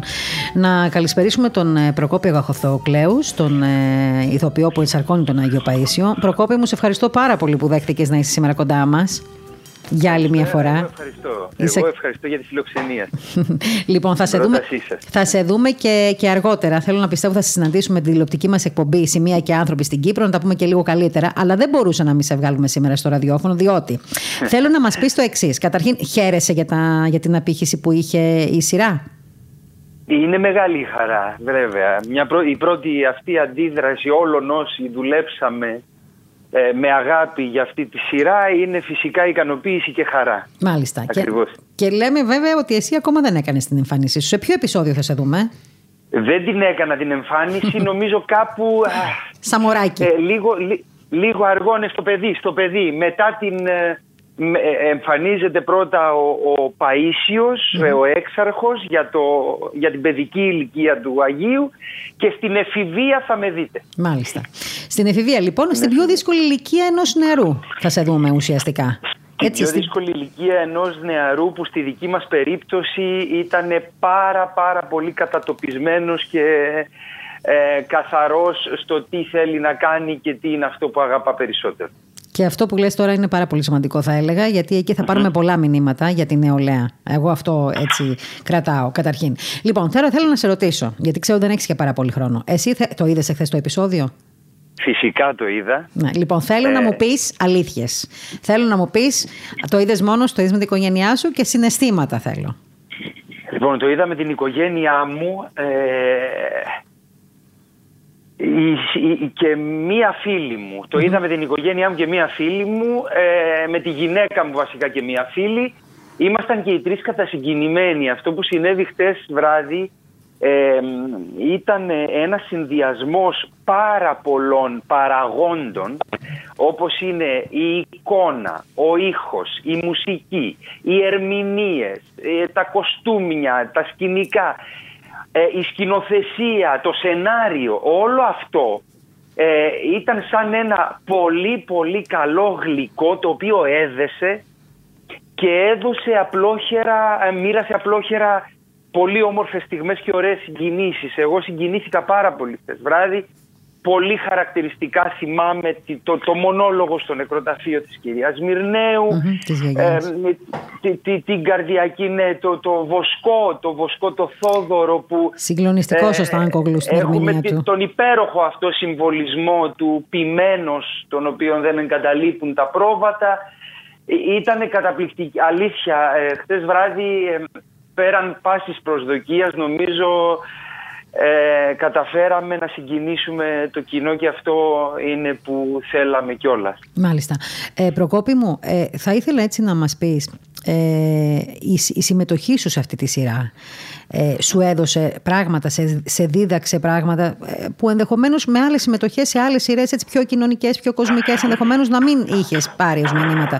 Τι είναι αυτό που σε δίδαξε καταρχήν η συμμετοχή σου σε αυτή τη συγκεκριμένη σειρά, αν μπορείς να μας πεις; Φυσικά. Να σας πω ότι ε, καταρχάς όταν κάποιος μελετάει ε, τη ζωή του Αγίου Παϊσίου ή διαβάζει ε, τα γραμμένα από αυτόν ή όσα έχουν γραφτεί για αυτόν ή ακούσει μαρτυρίες ε, όσων έχουν ζήσει τον Άγιο Παΐσιο ή έτυχε να έχουν μια εμπειρία από αυτόν δεν μπορεί να μείνει ανεπηρέαστος. Είναι, ε, να σας πω μόνο ότι κατά την διάρκεια και των γυρισμάτων αλλά και της μελέτης ε, για την ε, ενσάρκωση αυτού του ρόλου έζησα τις πιο ήρεμες και γαλήνιες στιγμές στη ζωή μου. Γιατί δεν το λέω ότι, για να πω απαραίτητα ότι συνέβη κάτι μεταφυσικό αυτό που συνέβη είναι ότι όταν κανείς μελετά αυτό το βίο και συνειδητοποιήσει το μέγεθος της θυσίας και της αγάπης που ένας άνθρωπος, ε, ένας καλόγυρος και μετέπειτα Άγιος μπορεί απλόχερα να, να δώσει και να χαρίσει στον κόσμο και τους ανθρώπους ε, μέσα από τη δύναμη φυσικά του Θεού στον οποίο προσευχότανε είναι ε, πραγματικά αλήθεια δεν μπορεί να σε αφήσει ανεπηρέαστο γιατί σίγουρα θα πάρεις πολλά. Αυτό που εγώ πήρα και αυτά που εγώ πήρα είναι πολύ σημαντικά εφόδια, αλήθεια, τα οποία φυσικά δοκιμάζονται καθημερινά για να λέμε και την αλήθεια στην κοινωνία την οποία ζούμε. Είναι φυσικά η υπομονή, ε, η απλότητα, ε, η ταπείνωση για την οποία πρέπει να δουλεύουμε, ε, η μετριοπάθεια, η, γενικά η, η συγχώρεση, έννοιες, οι οποίες πιστεύω ότι εάν για ένα δευτερόλεπτο, εάν για ένα δευτερόλεπτο έλειπαν από την ανθρωπότητα εκείνο το δευτερόλεπτο από όλους τους ανθρώπους, τότε θα είχαν όλα καταστραφεί. Μπορώ όμως να πω ότι είμαστε σε πολύ δινή κατάσταση ως κοινωνία μέσα από αυτές τις έννοιες. Ε, δεν, δεν, δεν τις αναγνωρίζουμε εύκολα και δεν τις ακολουθούμε εύκολα. Αυτές λοιπόν τις έννοιες και τις αρετές είναι που ε, γνώρισα καλύτερα μελετώντας και ενσαρκώνοντας τη ζωή αυτού του Αγίου. Μάλιστα. Εσύ εξερεύνησες αρκετά, φαντάζομαι, την προσωπικότητα του Αγίου, όπως συνηθίζουν να μελετούν οι ηθοποιοί όταν πρόκειται να υποδηθούν κάποιο, κάποιο, κάποιο υπαρκτό πρόσωπο, εν πάση περιπτώσει. Και νομίζω ότι σ' άκουσα να λες και προχθές ε, στο Μέγκα ότι ένιωσες πάρα πολύ οικία όταν εξερευνούσες την προσωπικότητα του Αγίου μέσα από τα γραφόμενά του, τις, τα βιβλία, τα όσα έχουν υποθεί. Αυτό που ήθελες να εντοπίσεις όμως, μελετώντας τη ζωή του Αγίου Παϊσίου, είχες βάλει κάποιο στόχο να εντοπίσεις κάτι για να μπορείς έτσι να το γραπώσεις και να πατήσεις πάνω σε αυτό ώστε να υποδηθεί στο ρόλο; Ναι, αυτό που ήθελα να εντοπίσω είναι ε, τον ανθρωπο πίσω από τον Άγιο. Αυτό ήθελα να εντοπίσω. Ε, όντας ένας άνθρωπος, ένας ηθοποιός, για μένα μιλάω τώρα, ο οποίος πρόκειται να ενσαρκώσει έναν ρόλο, ο οποίος καταφέρνει, έναν άνθρωπο, ο οποίος καταφέρνει να φτάσει στην αγιοσύνη, αυτό που πρέπει να εντοπίσει είναι τι τον οδήγησε την αγιοσύνη ε, τι ήταν αυτό που τον ανύψωσε.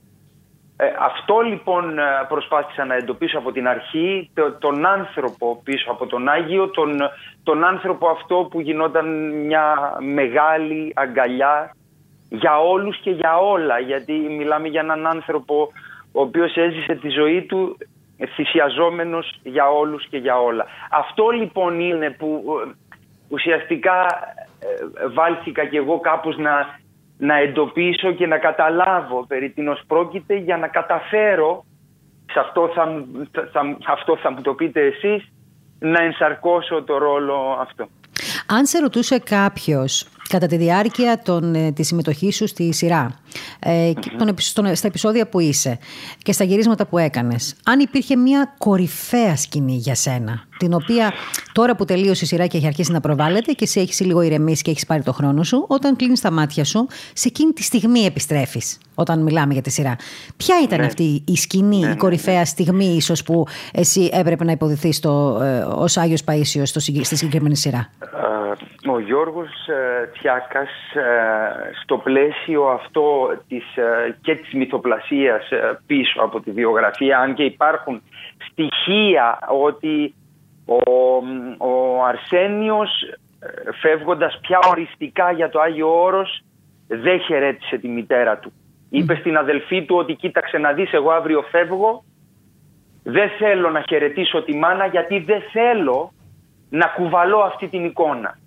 Ε, γιατί πίστευω ότι ο διάβολος μέσα από αυτή την δοκιμασία θα τον δοκίμαζε ε, πάρα πολύ εντονα Οπότε φεύγει χωρίς να χαιρετήσει τη μητέρα του ε, με την αγάπη του προς αυτήν φυσικά να είναι ε, απόλυτη και δεδομένη.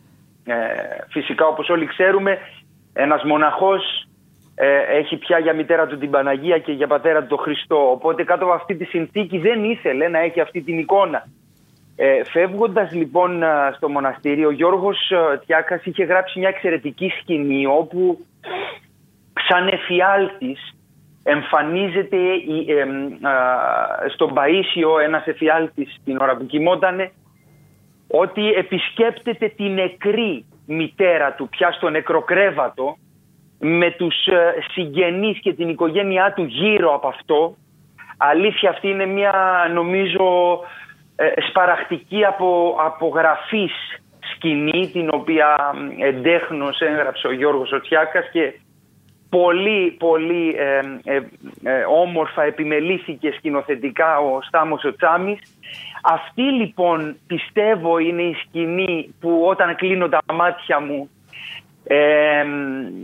με ακολουθεί γιατί έχουμε και τον άνθρωπο ο οποίος ε, επιστρέφει μέσα από έναν εφιάλτη, μέσα από μια ονειρική κατάσταση στη μητέρα του, στη νεκρή πια μητέρα του. Δηλαδή ε, είναι όλο αυτό το ανθρώπινο που έρχεται να, να, να μετουσιωθεί ε, σε μια κατάσταση η οποία δεν είναι ευχάριστη. Οπότε σε, έχει αγγίξει, σε έχει αγγίξει αυτό το συνέστημα. Με, έχει κρατήσει αυτό το συνέστημα. Πολύ πάρα πολύ αυτό το συνέστημα και φυσικά η πολύ δύσκολη σκηνή της θεοπτίας όπου ο Παΐσιος είχε όντας Θα πήγαινα τώρα σε αυτήν να σου πω την αλήθεια. Ε, ήθελα να σε ρωτήσω αν σε δυσκόλεψε αυτή η σκηνή. Δηλαδή η στιγμή που ο Παΐσιος είδε το Χριστό. Ε, να σας πω, ε, με δυσκόλεψε φυσικά αρκετά όσο αφορά στην απόδοσή της αλλά ευτυχώς είχα την τύχη να έχω, να έχω γύρω μου εκείνη τη μέρα πολύ πολύ ωραίους ε, επαγγελματίες και καταφέραμε μετά από αρκετή ώρα, μετά από αρκετές ώρες όπου όλα έπρεπε να στηθούν στην εντέλεια και να λειτουργήσουν στην εντέλεια να γυρίσουμε αυτή τη σκηνή η οποία ναι ε, θέλω να πω είναι μια σκηνή την οποία δεν συναντάει κανείς ε, είτε ηθοποιός είτε σκηνοθέτης πολύ εύκολα είτε στο θέατρο, στον κινηματογράφο ή στο, στην τηλεόραση. Μάλιστα. Αυτό που ε, θα ήθελα έτσι να σου κάνω ακόμα μια ερώτηση είναι, εσύ τώρα έχεις ολοκληρώσει βεβαίως τα γυρίσματα αφού η σειρά προβάλλεται στο Μέγα και ξεκινάει σύντομα και ο δεύτερος κύκλος. Ε, εσύ αυτή τη στιγμή φεύγοντας από τον πρώτο κύκλο, και ουσιαστικά μπαίνοντας ξανά στην καθημερινότητά σου, στα πράγματα που έκανες πάντα, σε άλλες δουλειές ενδεχομένως, στην οικογένειά σου κλπ. κλπ. Ναι, ε, ναι. Στην καθημερινότητα λοιπόν αυτή που είναι μια καθημερινότητα μετά την συμμετοχή σου στη σειρά του Αγίου Παϊσίου.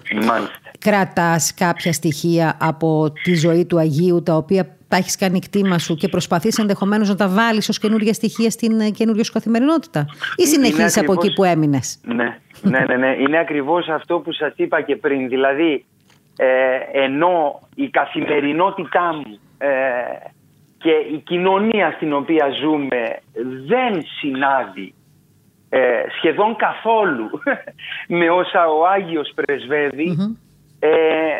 συνειδητοποιώ με τον εαυτό μου ότι κάνω μια προσπάθεια να κρατήσω τα βασικά τουλάχιστον από αυτά και μια πνευματικότητα η οποία μπορεί να επιφέρει και καλύτερη σχέση με τον εαυτό μου αλλά και καλύτερη επικοινωνία με τα παιδιά και τη γυναίκα μου και τους υπόλοιπους ανθρώπους, τους συναδέλφους μου μέσα από ε, υπομονή και απλότητα. Ε, αυτά πιστεύω ε, επιφέρουν μια ψυχική δύναμη ψυχική δύναμη η οποία μπορεί να σου δώσει το εφόδιο για να συνεχίσεις τη ζωή σου. Μέσα από έναν δρόμο, ναι, ναι, ναι, μέσα από έναν δρόμο πιο βατό από αυτό που ζούμε τώρα. Γιατί αλήθεια αισθάνομαι ότι ε, και δεν, δεν το λέω ούτε διδακτικά ούτε θέλοντας να θίξω κάτι που μόνο εγώ βλέπω ή, αλλά αισθάνομαι ότι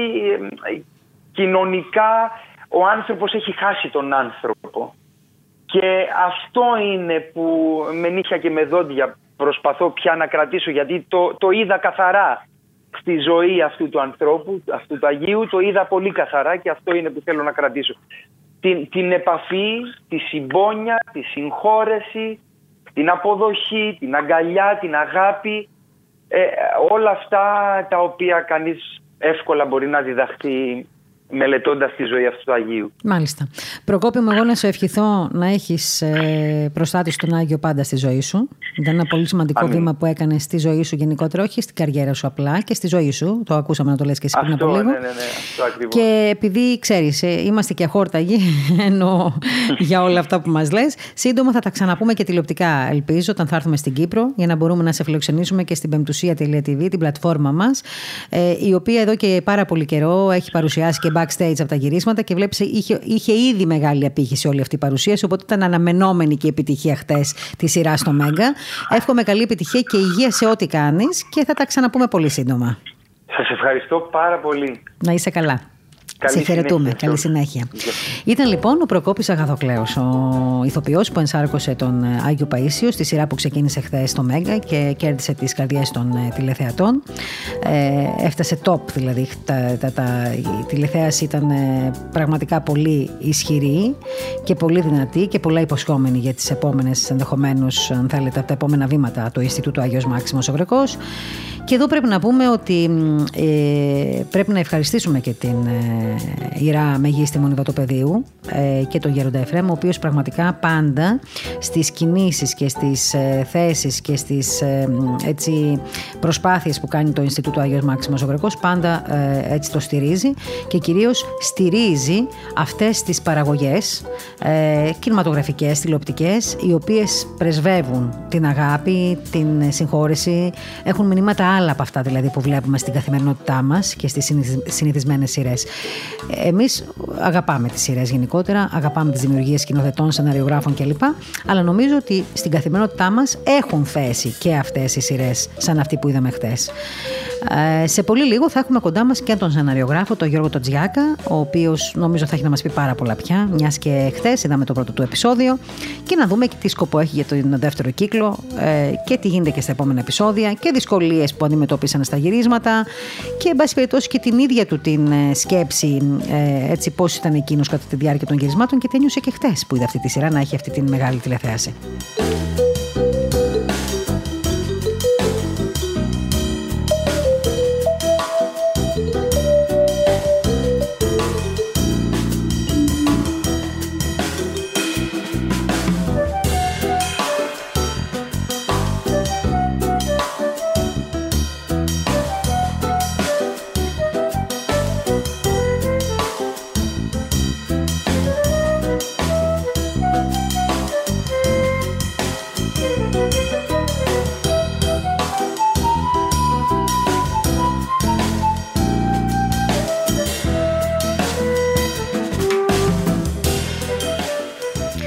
Λοιπόν, και τώρα στη γραμμή μας ε, στην τηλεφωνική μας γραμμή είναι ο Γιώργος Σιάκας, ο σεναριογράφος ε, της σειράς, Άγιος Παΐσιος, από τα Φάρασα στον ουρανό.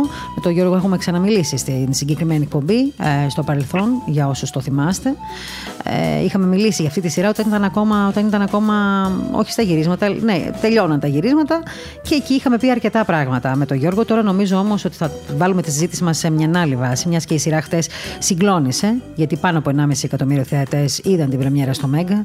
Ένα νέο, θα έλεγα, ένα νέο δρόμο νομίζω ότι ανοίξαμε και με την προβολή της τηλεοπτικής σειράς. Ε, είμαστε πάρα πολύ χαρούμενοι όλοι για την παραγωγή αυτή.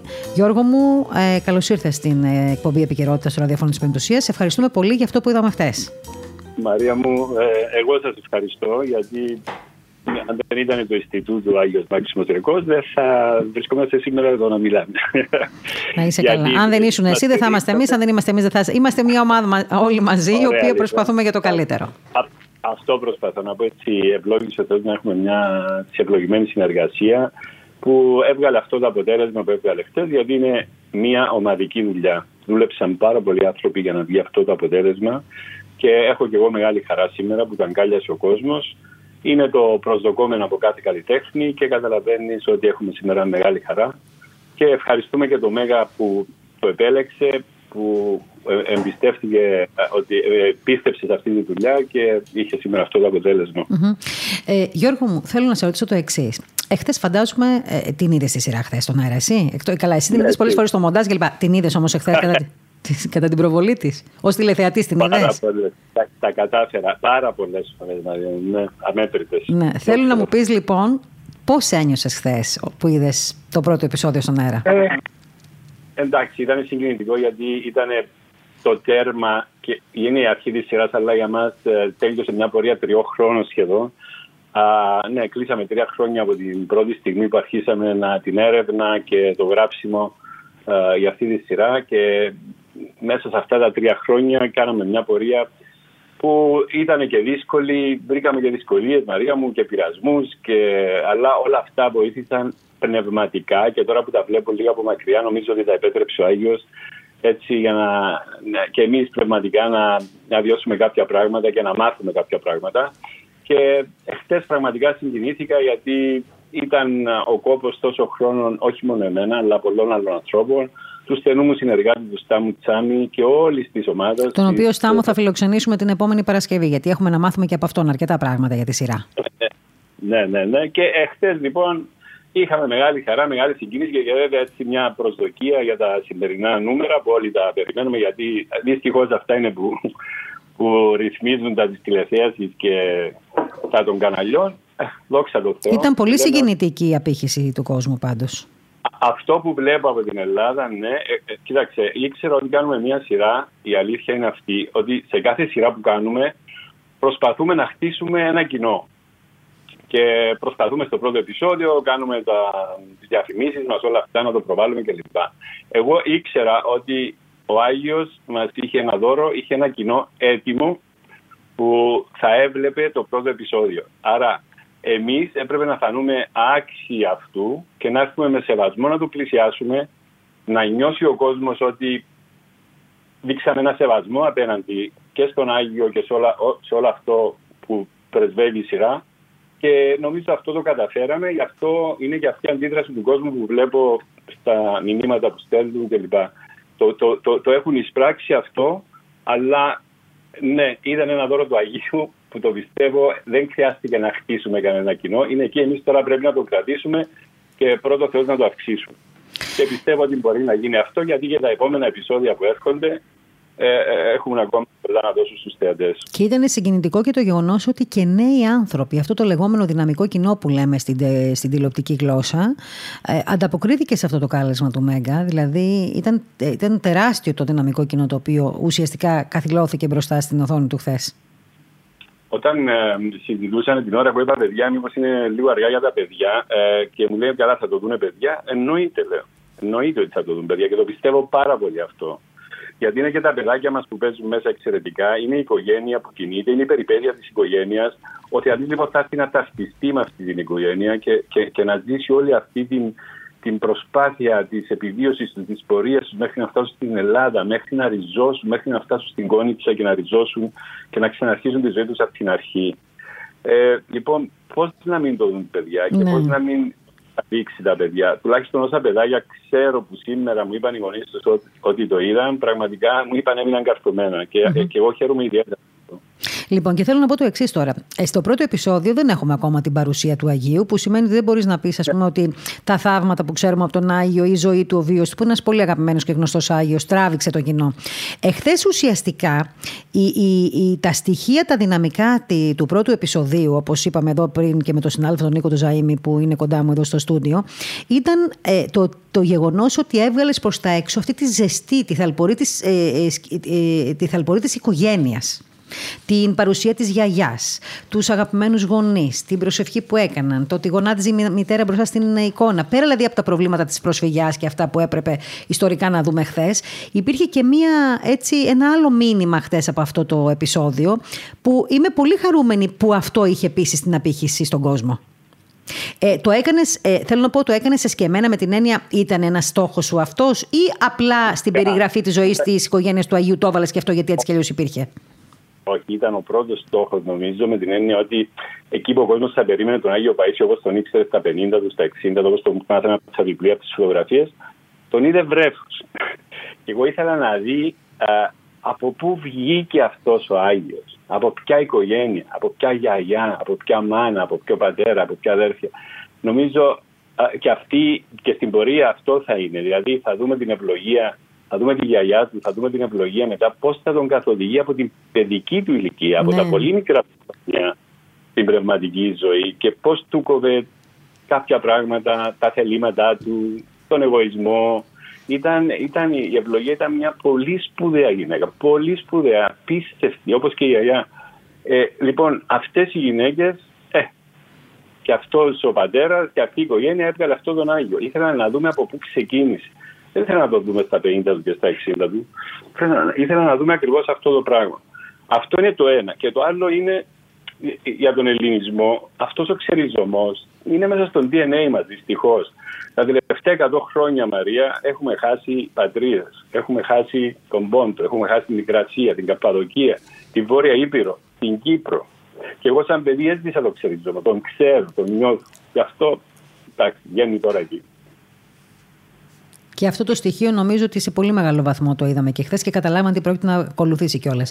Θέλω να μας πεις για τους ακροατές μας τώρα, έτσι, να μας κάνεις ε, έτσι μια λίγο ένα μικρό ταξιδάκι, όσο επιτρέπετε βέβαια, για το τι θα δούμε στα επόμενα επεισόδια. Εμείς ξέρουμε από την αρχή ότι όταν ξεκινάει η σειρά, βλέπουμε τον Άγιο που γεννιέται και όταν ολοκληρώνεται ο πρώτος κύκλος, είναι τη στιγμή που ο Άγιος ε, γίνεται μοναχός. Σωστά, μέχρι εκεί βλέπουμε ναι. τον πρώτο κύκλο. Σωστά; Ε, χαίρομαι που το ζητάς αυτό, γιατί πρέπει να ξεκαθαρίσουμε ότι είναι ένας πρώτος κύκλος εννέα επεισοδίων. Mm-hmm. Και ότι ακολουθεί ένας δεύτερος για να ολοκληρωθεί η ζωή του Αγίου, που θα είναι από τη στιγμή που έγινε μοναχός μέχρι και μετά, και το τονίζω, και μετά το θάνατό του.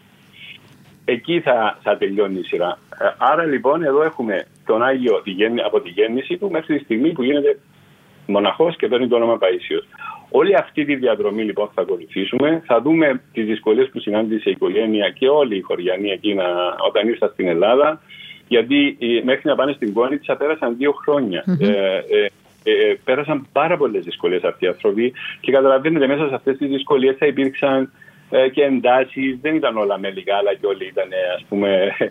Και τυχόνια ακόμα καμιά φορά μεταξύ τους. Έτσι. Όταν έφυγε, πραγματεύεται ένα επεισόδιο τι γίνεται όταν χάνεις τον πνευματικό σου πατέρα και αυτό. Και αυτή νομίζω θα είναι μια συγκλονιστική στιγμή που θα ζήσουμε. όταν φύγει ο, ο, ο, ο Άγιος Αρσένιος. Τι, τι κάνουμε όταν χάσουμε τον πνευματικό μας πατέρα λοιπόν; Όσοι το βίωσαν καταλαβαίνουν τι, τι, τι εννοώ. Και ήταν μια πολύ σημαντική, είναι μια πολύ σημαντική στιγμή μέσα στο έργο και ο τρόπος που φεύγει ο Άγιος Αρσένιος αλλά και μετά πώς επηρεάζει τις σχέσεις των ανθρώπων ο θάνατός του. Και, και, και τι γίνεται ακριβώς μετά. Ε, γίνεται αυτό που σου λέω, υπάρχουν οι εντάσεις μεταξύ τους μέχρι να φτάσουν στην Κόνιτσα και να γίνει η καινούρια αρχή ε, της οικογένειας. Εκεί βρίσκουν ανθρώπους που τους αγκαλιάζουν, που τους βοηθούν και κάνουν αυτή την καινούργια αρχή.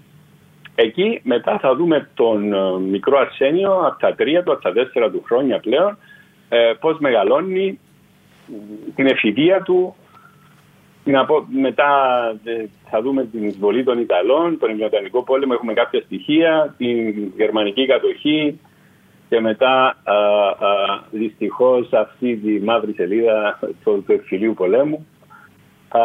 Έχουμε και γυρίσματα στα χιονισμένα βουνά. Ε, καλά, ναι, ναι, δεν τα ξεχνάμε αυτά. Ήταν κάτι βαθμοί υπότομη. λοιπόν, και ε, εντάξει, είναι, είναι, είναι, η μισή Ελλάδα μέσα. Τι να πω, ήταν ένα μεγάλο ταξίδι, δόξα τω Θεώ. Θα δουν εικόνες οι θεατές της Ελλάδα που ίσως δεν ξέρουν. Εγώ τουλάχιστον τις ε, πρωτοέβλεπα. Ε, είναι μαγικοί ε, σκηνές από την Ήπειρο, από τα ποτάμια της, από, ε, από το Άγιο Όρος. Ε, έχουν να δουν πράγματα πολλά. Τον, ε, τον Άγιο Αρσένιο χτες, πώς τον είδες, τώρα πια που τον είδες από τον καναπέ σου. Τον ε, Νικήτα Τσακύρογλου. Έκανε φοβερή ερμηνεία ο Τσακύρογλου χτες. Νομίζω ότι και, το, και στα social media είχαν εξάρει την, την παρουσία του στην πρώτη, στο πρώτο αυτό επεισόδιο. Ήταν συγκλονιστική η ερμηνεία του. Τα γυρίσματα είχα πει ότι η ερμηνεία του θα μείνει στην ιστορία της τηλεόρασης. Και νομίζω είχα δίκιο. Από τα γυρίσματα το είπα αυτό. Το μίλησα και με τον Στάμο και με όλους τους συνεργάτες και χτες ε, πραγματικά παρόλο που το είδα τόσες φορές το επεισόδιο, πάλι με συγκίνησε, πάλι δάκρυσα με αυτή την ερμηνεία. Και έπεται συνέχεια. Είναι συγκλονιστικός. Όπως και όλοι οι ηθοποιοί, νομίζω, ναι. χθες έδωσαν μια, ε, έδωσαν σπουδαίες ερμηνείες και τα παιδάκια μας πρέπει να πω ακομα Τα οποία μπήκαν σε ένα κλίμα πολύ συγκεκριμένο και κατάφεραν να το αποδώσουν, η αλήθεια είναι. Ναι. Έβγαλαν αυτή τη ε, ζεστασιά και την αγάπη στο πρόσωπό τους απέναντι στη γιαγιά, στη ναι. μαμά, στις δυσκολίες. Ακόμα και τα αστεία μεταξύ τους, η τσακωμή. Ναι, ναι, δεν φτάνει η αστυνομία που κουβαλά ένα παιδί. Δηλαδή τα παιδιά τα λέγανε. Τι να πω, δηλαδή ήταν μετά από, από μαζί με το σκηνοθέτη, το Στάμο, από, είδαμε πολλά παιδιά πούμε, για να καταλήξουμε και σε αυτά ε, τα παιδάκια για να, να, να, δώσουν αυτό που δώσανε. Θα ήθελε... ναι, πες μου Γιώργο μου. και η ερμηνεία της κυρίας Μαράγδας Σμυρνέου, εχθές νομίζω ήταν. Ήταν συγκλονιστική και η Σμυρνέου, δεν μπορώ να πω. Η κυρία Σμυρνέου ήταν το κάτι άλλο. Και εκεί στην, ε, όταν γονάτισε στους τάφους των γονέων, ε, των γονέων mm. της. Ακόμα και, στη, και, στο, και στο βλέμμα, αν θέλεις, που, ε, που κοίτα, με το βλέμμα που κοίταξε τον, ε, τον Άγιο Αρσένιο τη στιγμή που γύρισε εκείνος και της είπε ότι πρέπει να δώσω κι εγώ ένα όνομα, ε, πρέπει να αφήσω κι εγώ έναν στο πόδι μου, έναν μοναχό, έτσι πόσο με ευγένεια ψυχή τον κοίταξε χωρίς να αντιδράσει, ενώ άλλο όνομα επρόκειτο να πάρει ο Άγιος Παΐσιος, όχι Αρσένιος, αλλά Χρήστος νομίζω επρόκειτο να ονομαστεί κατά τη διάρκεια της βάφτισης, σωστά, κατά το μυστήριο; Σωστά, σωστά, Χρήστος, ναι. Mm-hmm. Αλλά και η Χριστίνα η Παυλίδου είχε αυτή τη γλυκύτατα της μάνας, η οποία έτσι ανοίγει τις στερούγες της και παίρνει όλη την οικογένεια στην αγκαλιά της, παρόλο που την είδαμε και σε πολλά ξεσπάσματα, έτσι, μιας, αν θέλεις, ενός φόβου, μιας ανασφάλειας, τη στιγμή που, που της ανακοινώθηκε από τον ε, σύζυγο, τον Ξανθόπουλο, ότι θα φύγουν από την ε, πατρίδα τους. Ε, ναι, και η ερμηνεία του Δημήτρη αυτές τις δύο σκηνές και γενικά ήταν συγκλονιστική. Ε, ε, εκεί έπρεπε να δοθεί βέβαια και ε, το ανθρώπινο δεν μπορεί, να σου, δεν, δεν μπορεί να ήταν μια γυναίκα που είναι, ξέρεις, όλα εντάξει. Ήταν μια δυναμία ανθρώπινη που το mm-hmm. παθαίνουμε όλοι. Το είμαστε αυτό. Άρα έπρεπε να δούμε και αυτή την πλευρά. Γιώργο μου, και, πώς, και, ναι, και πόσο, ωραία πέδο, ε, πόσο ωραία απόδοση ε, έκανες και εκείνη βέβαια το, το, το, το, το κατάφερε να το δώσει προς τα έξω, ε, την αγάπη της γυναίκας προς το σύζυγο, τη συντροφικότητα, την έβγαλε πάρα πολύ η Παυλίδου χθες. Πραγματικά στιγμή που του λέει άντρα μου μπορώ να σου πω κάτι. Ναι, ναι, όντως. Ε, δεν ξέρω πόσες ναι. γυναίκες το λένε πια αυτό η αλήθεια είναι στους συζύγους. Ήταν, ήταν πολύ συγκλονιστική στιγμή αυτή. Ήταν, ήταν μαζί τρυφερό, ήταν μαζί αγαπητικό, ήταν, ήταν όλα. Ήταν η σύζυγος, ήταν η σύντροφος, ήταν η κόρη αυτή, ήταν η γυναίκα, ήταν όλα μαζί. Ναι, ναι, ναι. Ναι, αλήθεια. Αυτά τα στοιχεία νομίζω ότι ήταν και έτσι, αν θέλεις, και το αλατοπίπερο που ξεσήκωσαν πάρα πολύ τον κόσμο χθες και καθυλώθηκε. Δεν ξέρω αν αλλάξανε και κανάλι, βέβαια. Εντάξει, εγώ που και εγώ την είδα τη σειρά, να πω την αλήθεια, χθες το επεισόδιο πλέον ως τηλεθεατής, ως τηλεθεάτρια, παρόλο που όπως ξέρεις και εσύ την είδα και στις προηγούμενες φορές. Εχθέ και εγώ συγκινήθηκα, έκλεψα πάρα πολύ. Και ειδικά τη στιγμή εκεί με τον ε, Άγιο Αρσένιο που είναι στο βουνό και φωνάζει Θεέ μου και ζητάει ουσιαστικά τη βοήθεια του Θεού. Έτσι, σε έσκιζε, σου σκιζε έτσι τα σωθικά σου. Και η μουσική του Κατελάνη ήταν καταπληκτική μουσική, Γιώργο. Έτσι, η πρωτότυπη μουσική του Τόμας. Πραγματικά θεωρώ τη μουσική ε, ε, ένα δώρο. Πραγματικά. Και εκείνη, ειδικά τη στιγμή που φώναξε το Θεέ μου, το ξέσπασμα αυτό της μουσικής, νομίζω πρέπει να συνεπήρε όλους τους θεατές. Ναι, ναι, ήταν, ναι. Πολύ, ήταν πολύ. Δηλαδή, πραγματικά ήταν πολύ συγκεκριμένο το, έτσι, το, η εφαρμογή της μουσικής πάνω στο συνέστημα. Θέλω όμως να πω και για την, ε, και για την εκτέλεση παραγωγής, δηλαδή και για το διευθυντή φωτογραφίας και για όλο τον κόσμο, τους τεχνικούς που επέλεξες να είναι κοντά σου σε, σε αυτά τα γυρίσματα. Ε, την είχε εγκρίνει όλοι και ο φίλος μου ο Μαγκανής, που είναι διευθυντής της. Ε, πρέπει να πω ότι έγινε μια σπουδαία δουλειά από το συνεργείο ε, και η εικόνα την είδατε τι εικόνα ήταν. Ήταν νομίζω σε κινηματογραφικά πλαίσια. Mm. Κινηθήκαμε. Ο Κώστας Τριανταφύλλου, διευθυντής φωτογραφίας, του οφείλουμε τις πολλές ευχαριστίες. Συγχαρητήρια στον Κώστα, ναι. Όντως, του, του, του οφείλουμε να το πούμε. Συγχαρητήρια. Ο κοινογράφος μας, η Εφη Μπίρπα, έκανε μια απίστευτη δουλειά και θα τη δείτε και στο δεύτερο επεισόδιο εκεί στον καταπλησμό και, και στα άλλα που έπονται. Η ομάδα της και αυτοί πραγματικά με συγκίνησαν πάρα πολύ, όπως και το δόσιμο τους μαζί με τη Μιράντα Θεοδωρίδου που ήταν ενδυματολόγο της σειράς. Έχετε προσέξει τα κοστούμια, φαντάζομαι. Ναι, ναι, ναι. ναι. Πολλοί κόσμοι έκανες συζήτηση για τα κοστούμια. Και πόσος κόσμος έπρεπε να αντιθεί, Μαρία μου, για τα γυρίσματα. Όλος ο κόσμος που είδατε χθες τη Σίβα που έγινε το γύρισμα εκεί που φωνάζει Θεέ μου. Ήταν πάρα πολλοί κόσμος και έπρεπε αυτά τα κορίτσια της ομάδας να αντίσουν αυτόν τον κόσμο σε χρόνο ρεκόρ και μέσα στον κορονοϊό. Τι να σου πω, ε, εντάξει, ξεχάμε τώρα τις δυσκολίες, αλλά υπήρξαν και να είναι ευλογημένο που φτάσαμε μέχρι εδώ. Είχαμε τη χάρη του Αγίου μαζί μας. Γι' αυτό τα καταφέραμε. Αλήθεια. Εγώ εύχομαι έτσι να συνεχίσουν ε, τα επεισόδια τα επόμενα, που νομίζω ότι ακόμα καλύτερα θα πάνε, γιατί ο yeah. κόσμος ε, χθες ήταν ένα μεγάλο κάλεσμα, να σου πω την αλήθεια. Εγώ έτσι το νιώσω, ένα μεγάλο κάλεσμα μπροστά στη μικρή οθόνη. Ε, και νομίζω θέλει να σε ρωτήσει και ο Νίκος Ζωαήμι, ο συνεργάτης μου εδώ, έτσι, να έχουμε και τον άντρα της παρέας στι ερωτήσεις, μην έχουμε μόνο τις δικές μου, που είναι ίσως λίγο πιο συναισθηματικές, εν πάση περιπτώσει. Κύριε Τσιάκα, χαίρετε, καλό μεσημέρι. Χαίρετε. λοιπόν, μας, ε, έτσι μας κάνατε χθες να, να δακρύσουμε όλους με, το, με, την, με τη σειρά η οποία ξεκίνησε. Ε, σταθήκατε, μιλήσατε πριν για την οικογένεια και για την ιστορία. Ε, μέσα από την τέχνη σας, τη σεναριογραφία, αποτυπώσατε με ακρίβεια και τον θεσμό της οικογένειας πώς λειτουργούσε τότε, την καθημερινότητά τους, αλλά φαντάζομαι και μέσα από την ιστορική πορεία, την εξέλιξη των χρόνων έτσι, που ήταν ταραχώδης η δεκαετία του 30 και του 40, ε, τα ιστορικά γεγονότα, τα οποία τουλάχιστον από το πρώτο επεισόδιο το οποίο είδα, παρακολούθησα και εγώ χθες, τα αποτυπώνεται με ακρίβεια. Έτσι. Ε, αυτά τα δύο πώς μπορούν να διδάξουν σήμερα έτσι, το, το, το κοινό το οποίο μας παρακολουθεί. Το οποίο κοινό δεν είναι, ε, έτσι, δεν είναι ακριβώς ε, ορθόδοξο θα λέγαμε με την έννοια το ότι είναι όλοι πάνε κάθε Κυριακή στην εκκλησία έτσι πιστεύουν κτλ. Απευθύνεται σε ένα ευρύ φάσμα ανθρώπων. Μα εννοείται ότι απευθυνόμαστε σε όλο τον κόσμο. Μόνο. Και το δείξαν και οι αριθμοί αυτό, έτσι, 1,5 εκατομμύριο. Ναι, οι πρώτε μετρήσει. Ε, σε όλο τον κόσμο απευθυνόμαστε, δεν κάνουμε ε,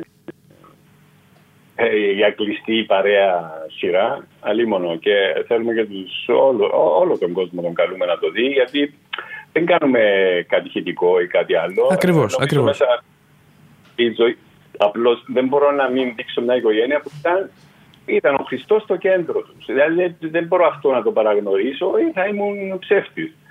Δεν έκαναν κάτι χωρίς να πάρουν ευλογία από τον παπά τους που ήταν ο, ο πάτερ τότε ε, αρσενιο και μετέπειτα βέβαια Αρσένιο, ήταν με την ευλογία του, ήταν με την ευχή του. Ε, ξέρετε, όταν πρωτοδιάβασα, όταν πήγα, ήξερα λίγα πράγματα, αλλά όταν διάβασα το βιβλίο του Αγίου Αρσενίου, ειλικρινά τον ερωτεύτηκα. Πραγματικά, γι' αυτό έμεινε και πάνω του πάρα πολύ. Και έχοντας στο μυαλό μου ότι θα τον έκανε ο κύριος Τσακύρογλου, εννοείται και ένιωθα πού θα το οδηγήσει και πού θα το πάρει, ε, ε, έμεινε στα τρία επεισόδια αυτή η ιστορία. Θα ευχόμουν να μπορούσα να, να ξεκινούσα πριν την ιστορία, πραγματικά, να είχα το χρόνο πριν για να δούμε λίγο τη ζωή αυτού του ανθρώπου. Έκανε φοβερά πράγματα. Ήταν, ήταν, ήταν του έδωσε τόση χάρη ο Θεός, του έδωσε τόσο μεγάλη χάρη που τα θαύματα τα καθημερινά που έκανε ήταν κάτι το μοναδικό. Και για τους ανθρώπους εκεί ήταν καθημερινότητα Δηλαδή ήταν ο δάσκαλος τους, αυτός τους μάθαινε γράμματα, ήταν ο γιατρός τους, ήταν ο πατέρας τους, ήταν ο προστάτης τους. Δηλαδή οι Τούρκοι όταν ερχόντουσαν εκεί και, και που ερχόντουσαν πολύ συχνά για, για να κλέψουν οι τσέτες, για να κάνουν διάφορα, ε, έχει ένα στιγμιότυπο κάποια στιγμή που είχαν πάει στο, στον πρόεδρο του χωρί, στον πατέρα του Αγίου, mm-hmm. το, το, το, Αγίου Παϊσίου, τον το, μοιράσανε χρημάτων και του είπα δώσ' λεφτά. Και αυτού εκείνη τη στιγμή σκέφτηκε και είπε είναι του Χατζιαφεντή που τα έχω, είναι στον πατέρα Αρσένη. Τον πήγαν εκεί και του λέει δώσ' μας τα λεφτά. Και τους είπε φύγετε από εδώ και σήκωσε τη χατζάρα του Ραστούρκο εκεί, τα πρόνη και μένει ακίνητος. Οι άλλοι τρέμανε, τον παρακαλούσαν, σε παρακαλούμε, αφήστε τον, ε, δεν καθίστε να φάμε και μετά. Και καθίσαν, πάγανε μαζί τους. και το στάφρωσε και ξε, ξεπαρμάρωσε τον Τούρκο και έφυγε. Θέλω να πω, το σεβόντουσαν και οι Τούρκοι, ε, γιάτρευε Τούρκους χριστιανούς, δεν ξεχώριζε. Ήταν μια μεγάλη συγκλονιστική μορφή. Και ήταν αυτό η αιτία που κρατήθηκαν και ελληνικά και χριστιανικά αυτά τα 5-6 χωριά της περιοχής του Φαράσου. Δεν μπορούσα λοιπόν να μην μείνω πάνω σε αυτή την προσωπικότητα και, και, και για το πώς οδήγησε αυτούς τους ανθρώπους ε, να έρθουν στην Ελλάδα. Αλλά θέλω να πω, δεν μπορούσα να κάνω μια οικογένεια που δεν έχει το. Ήταν, ο, ο Χριστός ήταν το κέντρο της ζωής τους. Δεν κάναν τίποτε χωρίς προσευχή, χωρίς ευλογία, τίποτα. Αυτή είναι η αλήθεια, αυτή αποτυπώθηκε ε, όπως μπορέσαμε να την αποτυπώσουμε. Αυτό ξέρετε ισχύει και, και για την εποχή μας. Ο Χριστός για μια χριστιανική οικογένεια, για μια ορθόδοξη οικογένεια, είναι το μέσο ημών. Αυτός είναι στο κέντρο της οικογένειας.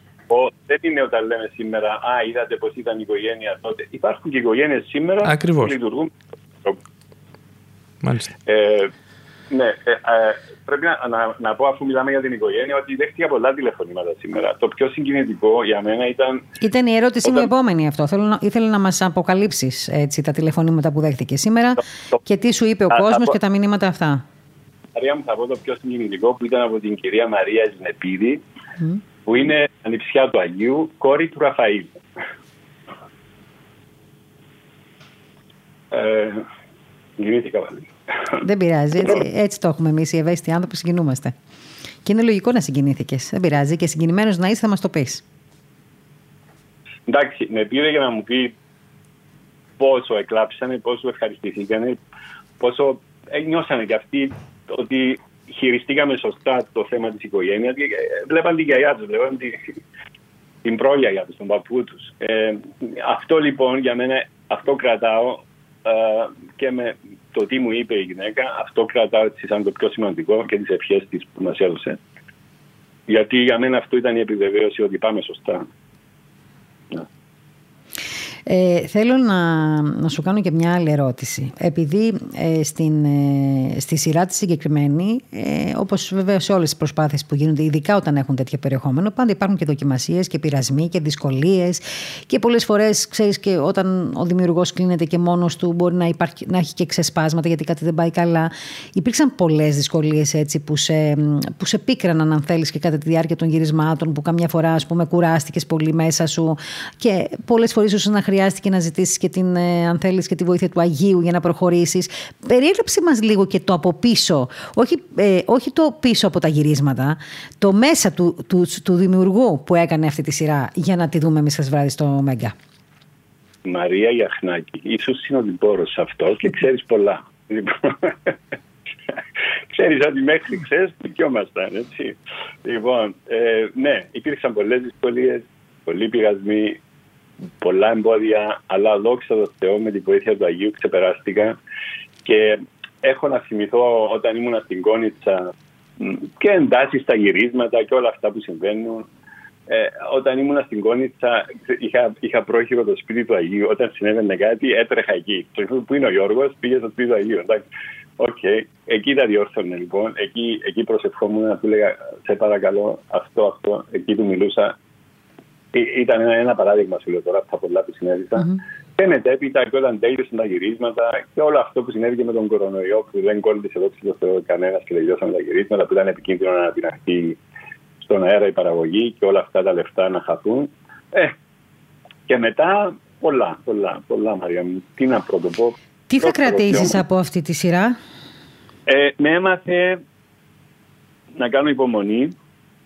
Με έμαθε περισσότερο να καταλάβω ότι σε κάποιες στιγμές πρέπει να ταπεινώνουμε, πρέπει να δέχουμε και άλλες γνώμες και νομίζω με έφερε σε αυτή τη φάση της ζωής μου και επέτρεψε τώρα να το τελειώσω. Τώρα που μαθαίνω αυτά τα πράγματα σιγά σιγά, δεν λέω ότι έμαθα πολλά, είμαι στην πορεία, αλλά μου έκανε πάρα πολλά μαθήματα, ειλικρινά, μέσα σε αυτά τα τρία χρόνια. Ε, ήταν μια πορεία με όλες τις δυσκολίες αλλά και με όλες τις πνευματικές, έτσι, πνευματικά δώρα που μου δίνει κατά καιρούς και καταλάβαινα ε, γιατί έγινε αυτό, γιατί έγινε εκείνο, γιατί επέτρεψε το άλλο Θεός. Ήταν πραγματικά ένα μεγάλο σχολείο και τον ευχαριστώ γι' αυτό. Μάλιστα. Γιώργο, με εμείς να σε ευχαριστήσουμε για αυτό που είδαμε και να πούμε ότι να θυμίσουμε στους ακροατές, αν και το ξέρουν, ότι κάθε ε, Πέμπτη, 10 και μισή στο Μέγκα θα μπορούν να, δουν, να βλέπουν ε, τα επεισόδια της σειράς Άγιος Παίσιος από τα φάρασα στον ουρανό. Εμείς ξέρουμε ότι ε, ουσιαστικά προετοιμάζεις το έδαφος και για τον ε, δεύτερο κύκλο. Θέλω να σου ευχηθώ να έχεις υγεία στην οικογένειά σου, προσωπική, έτσι, ψυχική και σωματική υγεία και να σε φωτίζει πάντα ο Θεός να κάνεις τέτοιες έτσι, σειρές, να δημιουργείς τέτοια διαμάντια για να μπορεί και ο κόσμος να βλέπει κάτι διαφορετικό και να απολαμβάνει αυτή την ψυχική ανάταση που μας έγραψε η συνάδελφος εχθές όπως σου είπα και στην αρχή της εκπομπής. Μας δώσατε την ευκαιρία εσείς και χαίρομαι που σήμερα έγινε όλο αυτό που έγινε και θα νιώθετε κι εσείς ε, δικαιωμένοι για αυτή τη δουλειά γιατί ήταν και για σας μια πολύ μεγάλη, ένα μεγάλο ένα μεγάλο project ε, που ε, δόξα τω Θεώ ήρθε σε πέρας και επειδή είπαμε για τα ονόματα συνεργατών, πρέπει να πω και ε, το όνομα ενός ανθρώπου που ήταν καταλητική και αυτού η παρουσία του μέσα στην ομάδα, του Λάμπη Χαραλαμπίδη που έκανε το μοντάζ. Ε, το Λάμπη δεν τον αναφέραμε καθόλου και έκανε φοβερό, φοβερό μοντάζ. Έχεις δίκιο και, και του Πανίκου ε, Πετρίδη εδώ στην Κύπρο που έκανε το κάλαρινγκ και τα παιδιά που έκαναν τον ήχο, ο Κώστας ο Βαρυπομπιώτης και ο Χρήστος ο Κυριακούλης. Θα προσέξατε φαντάζομαι τον ήχο πώς ήταν mm-hmm. Και ευχαριστώ και αυτούς ιδιαίτερα. Και τον Βασίλη Μίλεση που είχε την, ε, τη μουσική επιμέλεια για να βάλει όλη αυτή τη μουσική του του, του Όμας Καντελίνεν και να του μας τη δώσει που ήταν τόσο όμορφη και τόσο καλή. Έχω, βέβαια υπάρχουν άλλοι 50 συνεργάτες, δεν μπορούμε να πούμε όλα τα ονόματα. Ευχαριστώ τους πάντες. Θα τους λέμε, γιατί εμείς κάθε Παρασκευή θα φιλοξενούμε και κάποιον από την σειρά, οπότε ε, θα, θα ακουστούν Ωραία. τα ονόματα ολονών, φαντάζομαι. Έτσι δεν είναι; Να είστε καλά. Γιώργο, μου σε ευχαριστούμε. Καλή συνέχεια, καλό Σαββατοκύριακο ε, και να είσαι πάντα γερός και δυνατός. Να είσαι καλά, Μαρία μου. Σε ευχαριστώ πάρα, πάρα πολύ για όλη τη στήριξη που μας δώσατε. Και το Ινστιτούτο. Το... Εμείς είμαστε περήφανοι όταν βλέπουμε αυτές τις σειρές και ή τα έργα, τα κινηματογραφικά να έχουν αυτή την απήχηση. Και για μετά, μετά τον Άγιο Νεκτάριο, το Man of God, τώρα τηλεοπτικά με τον Άγιο Παίσιο, θεωρώ ότι είναι ένα πολύ καλό δείγμα να προχωρήσει το Ινστιτούτο Άγιος Μάξιμος ο σε τέτοιες παραγωγές. Γιατί κακά τα ψέματα, Γιώργο μου, και η μικρή και η μεγάλη οθόνη θα έλεγα ότι είναι ένα ισχυρό χαρτί στο ιεραποστολικό έργο που θέλει να κάνει και κάνει πάντα το Ινστιτούτο Άγιος Μάξιμος ο Οπότε να ευχαριστήσω ευχαριστήσουμε και όλους τους συντελεστές, πέρα από τους συντελεστές της σειράς, αλλά και τους ανθρώπους που πασχίζουν για το Ινστιτούτο όλα αυτά τα χρόνια για να φτάσει σήμερα σε αυτό το σημείο. Και όπως είπα και στην αρχή, και κυρίως και την ε, Ιρά Μεγίστη Μονή Παιδίου και το Γέροντα Εφρέμ, οι ε. οποίοι, ε, ε, οι οποίοι έχουν ένα όραμα και νομίζω ότι ε, αυτό το όραμα υπηρετούμε όλοι μας. Ο Γέροντας Εφρέμ ήταν ο εμπνευστής και είναι οραματιστής και τι να πω, οι ευχαριστίες είναι, είναι λίγες. Είναι, είναι ο άνθρωπος που είναι πίσω ε, και, και μας οδήγησε σε, όλα, σε, όλα, σε όλη αυτή την πορεία. Είσαι καλά Γιώργο μου, καλό απόγευμα. Σε ευχαριστούμε πολύ. Ήταν λοιπόν ο Γιώργος Σάκας, ε, ο δημιουργός της σειράς, σεναριογράφος. Από την Κύπρο τον βγάλαμε σήμερα τον Γιώργο. Μας μίλησε για τη σειρά, για τα συναισθήματά του, για την αγωνία που είχε, την ανθρώπινη βεβαίως. Ε, και έτσι είδαμε και το συμπέρασμα που έβαλε και εκείνος από το πραγματικά πολύ, την πραγματικά πολύ δυνατή απήχηση που είχε χτες η σειρά στο Μέγκα. Ε, Νίκο μου να σε ευχαριστήσουμε σήμερα που ήσουν κοντά μας για άλλη μια φορά. Σε αφήνουμε να συνεχίσει το έργο του opet.gr, να μας ενημερώνεις δημοσιογραφικά για όλα τα γεγονότα. Επίσης, να είσαι καλά, καλή δύναμη. Και θα μας τα πεις την επόμενη Παρασκευή για το δεύτερο επεισόδιο. Από ό,τι κατάλαβα, σε συγκίνηση και σε ένα πολύ το πρώτο. Ε, βέβαια.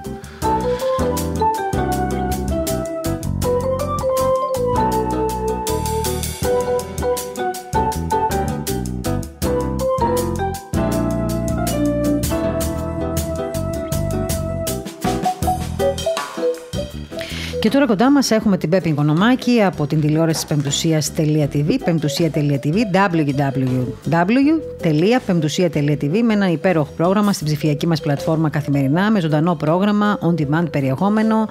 Ε, και θέλω να πω, Πέπη, ότι πριν ακόμα ξεκινήσει η σειρά του Αγίου Παϊσίου, την οποία είδε και εσύ χθε στο πρώτο επεισόδιο, φαντάζομαι, ε, είχαμε ετοιμάσει και πολύ ωραία αφιερώματα, backstage που λέμε πίσω τι κάμερε. Οπότε εμεί στο κοινό το δικό μα είχαμε δώσει πολύ μεγάλη, θα έλεγα έτσι, ε, ε, είχαμε, δώσει, είχαμε προσφερθεί ουσιαστικά και τους δώσαμε πολλά σκηνικά και πολλά πλάνα από ό,τι επρόκειτο να συμβεί. Οπότε λίγο τους είχαμε προετοιμάσει θα έλεγα, έτσι δεν είναι; Ναι και είχαμε ξέρει την ε, περιέργειά τους και τη φαντασία τους και πιστεύω ότι ήθελαν πάρα πολύ να δουν ε, την χθεσινή πρεμιέρα.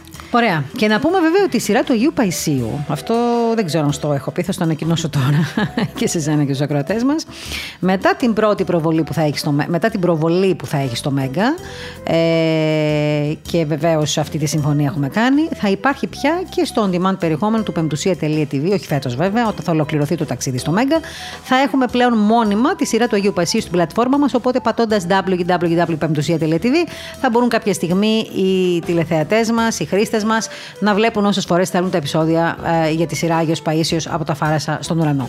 Πάμε τώρα στο πρόγραμμα της Πεμπτουσίας TV. Τι θα δούμε αυτή την εβδομάδα; Να ξεκινήσουμε λοιπόν από σήμερα που η Εκκλησία μας τιμά τη μνήμη του Αγίου Βλασίου, Επισκόπου Σεβαστίας και της Αγίας Θεοδόρα της Αυγούστας.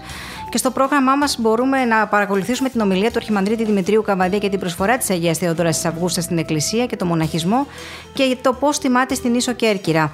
Μην χάσετε επίσης την εκπομπή Μοναστήρια της Ορθοδοξίας, ε, όπου έχουμε ένα ενδιαφέρον αφιέρωμα στο Μητροπολιτικό Ναό της Υπεραγίας Θεοτόκους Πηλεωτήση, Αγίου Βλασίου και Αγίας Θεοδόρα στην Κέρκυρα. Είναι ο ναός όπου φυλάσσονται ε, ε, σε ασημένια αλάρνακα το σκήνομα της Αγίας Θεοδόρας της Αυγούστας. Ε, πρόκειται για ε, μια επτανησιακού χαρακτήρα τρίκλητη βασιλική, η οποία χτίστηκε στα τέλη του 16ου αιώνα. Εκεί βρισκόταν ο παλαιότερος ναός αφιερωμένος στον Άγιο Βλάσιο. Στο ναό αυτή τη στιγμή, εκτός από τη Λάρνακα με το σκήνομα της Αγίας Θεοδόρας, φυλάσσεται και η εικόνα της Παναγίας Πηλεώτησα, η οποία αναφέρθηκε ε, μετά την καταστροφή ενός παλαιότερου ναού που βρισκόταν στο νέο φρούριο της Κέρκυρας από τους Άγγλους. Σήμερα, αμέσως μετά το πλατινό δελτίο ειδήσεων, έχουμε και τη διαδικτυακή συνάντηση με τον πανιερότατο Μητροπολίτη Λεμεσού κ. Αθανάσιο και την ενορία υψώσεως τιμίου Σταυρού Τυφλίδας Γεωργίας που έχει οργανώσει το διαδικτυακό περιοδικό της Πεμπτουσίας. Ζωντανά λοιπόν, αμέσως μετά το δελτίο ειδήσεων. Και η μέρα μας θα κλείσει με τον καλύτερο τρόπο, αφού στις 10 το βράδυ θα προβάλλουμε τον ντοκιμαντέρο Όσιος Πορφύριος ο Καυσοκαλυβίτης, ένας Άγιος των ημερών μας. Πρόκειται για ένα αφιέρωμα του Ινστιτούτου Άγιος Μάξιμος ο Γρεκός. Είναι ντοκιμαντέρ ε, αφιερωμένο στον Όσιο Πορφύριο, τον Καψοκαλυβίτη, τον Έλληνα ιερομόναχο που έζησε κατά τη διάρκεια του 20ου αιώνα και έγινε ευρέω γνωστός για το βίο και το έργο του από την νεανική του ηλικία. Και θέλω να πω εδώ στους χρήστες μας ότι όταν ξεκινάει το ντοκιμαντέρ έχει μια φοβερή έναρξη. Φοβερή η έναρξη. Σκηνή στα χιόνια. Η σκηνή στα χιόνια με τον μικρό ε, που υποδίεται τον Άγιο Πορφύριο ουσιαστικά. Ε, δηλαδή αυτό το βλέμμα αυτού του παιδιού και αυτή η σκηνή νομίζω ότι είναι η αρχή και το τέλος αυτού του ντοκιμαντέρ. Σας καλούμε να το δείτε οπωσδήποτε ε, το ντοκιμαντέρ αυτό. Θα σας συγκινήσει, θα σας πάρει μαζί τους ένα απίστευτο ταξίδι ζωής. Να πάμε λοιπόν στο Σάββατο, αύριο, εκτός από την επανάληψη των καλύτερων εκπομπών που προβλήθηκαν την εβδομάδα που πέρασε, οι τηλεθεατές δεν πρέπει να χάσουν στην εκπομπή μας οι εικόνες μιλούν, το αφιέρωμα στην ιερά εικόνα της Παναγίας Φανερωμένης Λευκάδας. Πρόκειται για την ε, αχαιροποίητη εικόνα της Παναγίας που κατά την παράδοση φανερώθηκε έτοιμη πάνω στο ξύλο του Αγιογράφου της Μεγάλης Εκκλησίας της του Θεού Σοφίας Κωνσταντινούπολεως, τον ιερομόναχο Κάλιστο κατά την προσευχή του. Και αύριο το βράδυ, αμέσως μετά το δελτίο ειδήσεων, θα έχουμε ζωντανά την ε, διαδικτυακή σύναξη από τον Άθωνα με τον γέροντα Εφρέμ, νέους και θεολόγους της Ρουμανικής Επισκοπής Καναδά, που διοργανώνει το διαδικτυακό περιοδικό Πεμπτουσία. Την Κυριακή τώρα στις 7 το πρωί όπως κάθε Κυριακή θα έχουμε ζωντανή μετάδοση του όρθρου και της Θείας Λειτουργίας από τον Ιερό Ναό του Αγίου Γεωργίου Παπάγου με τη συμμετοχή της ελληνικής βυζαντινής χοροδίας υπό τη διεύθυνση του χωράρχη Γεωργίου Κωνσταντίνου. Στον καρδιακό λόγο της Κυριακής, ο πανησιολογιότατος Μητροπολίτης Λεμεσού κ. Αθανάσιος θα αναλύσει την παραβολή τελών και φαρισαίου στη συζήτησή του με τον Νίκο Γκουράρο.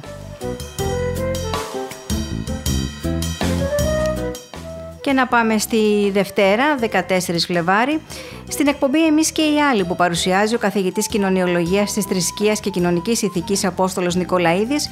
Καλεσμένος θα είναι ο καθηγητής Θεολογικής Σχολής του Πανεπιστημίου Αθηνών Σταύρος Γκιακάζογλου, όπου αναλύονται θέματα εθνοφιλετισμού αλλά και οι ομοιότητες και οι διαφορές που υπάρχουν μεταξύ ελληνικής και ρωσικής Ορθοδοξίας. Τώρα, σε συνεργασία με την ενορία Ενδράση του Ιερού Ναού Ευαγγελιστρίας Πυραιό, τη Δευτέρα μπορείτε να δείτε ε, και την εκδήλωση της Δικαιοσύνης Ιλιενοητέ.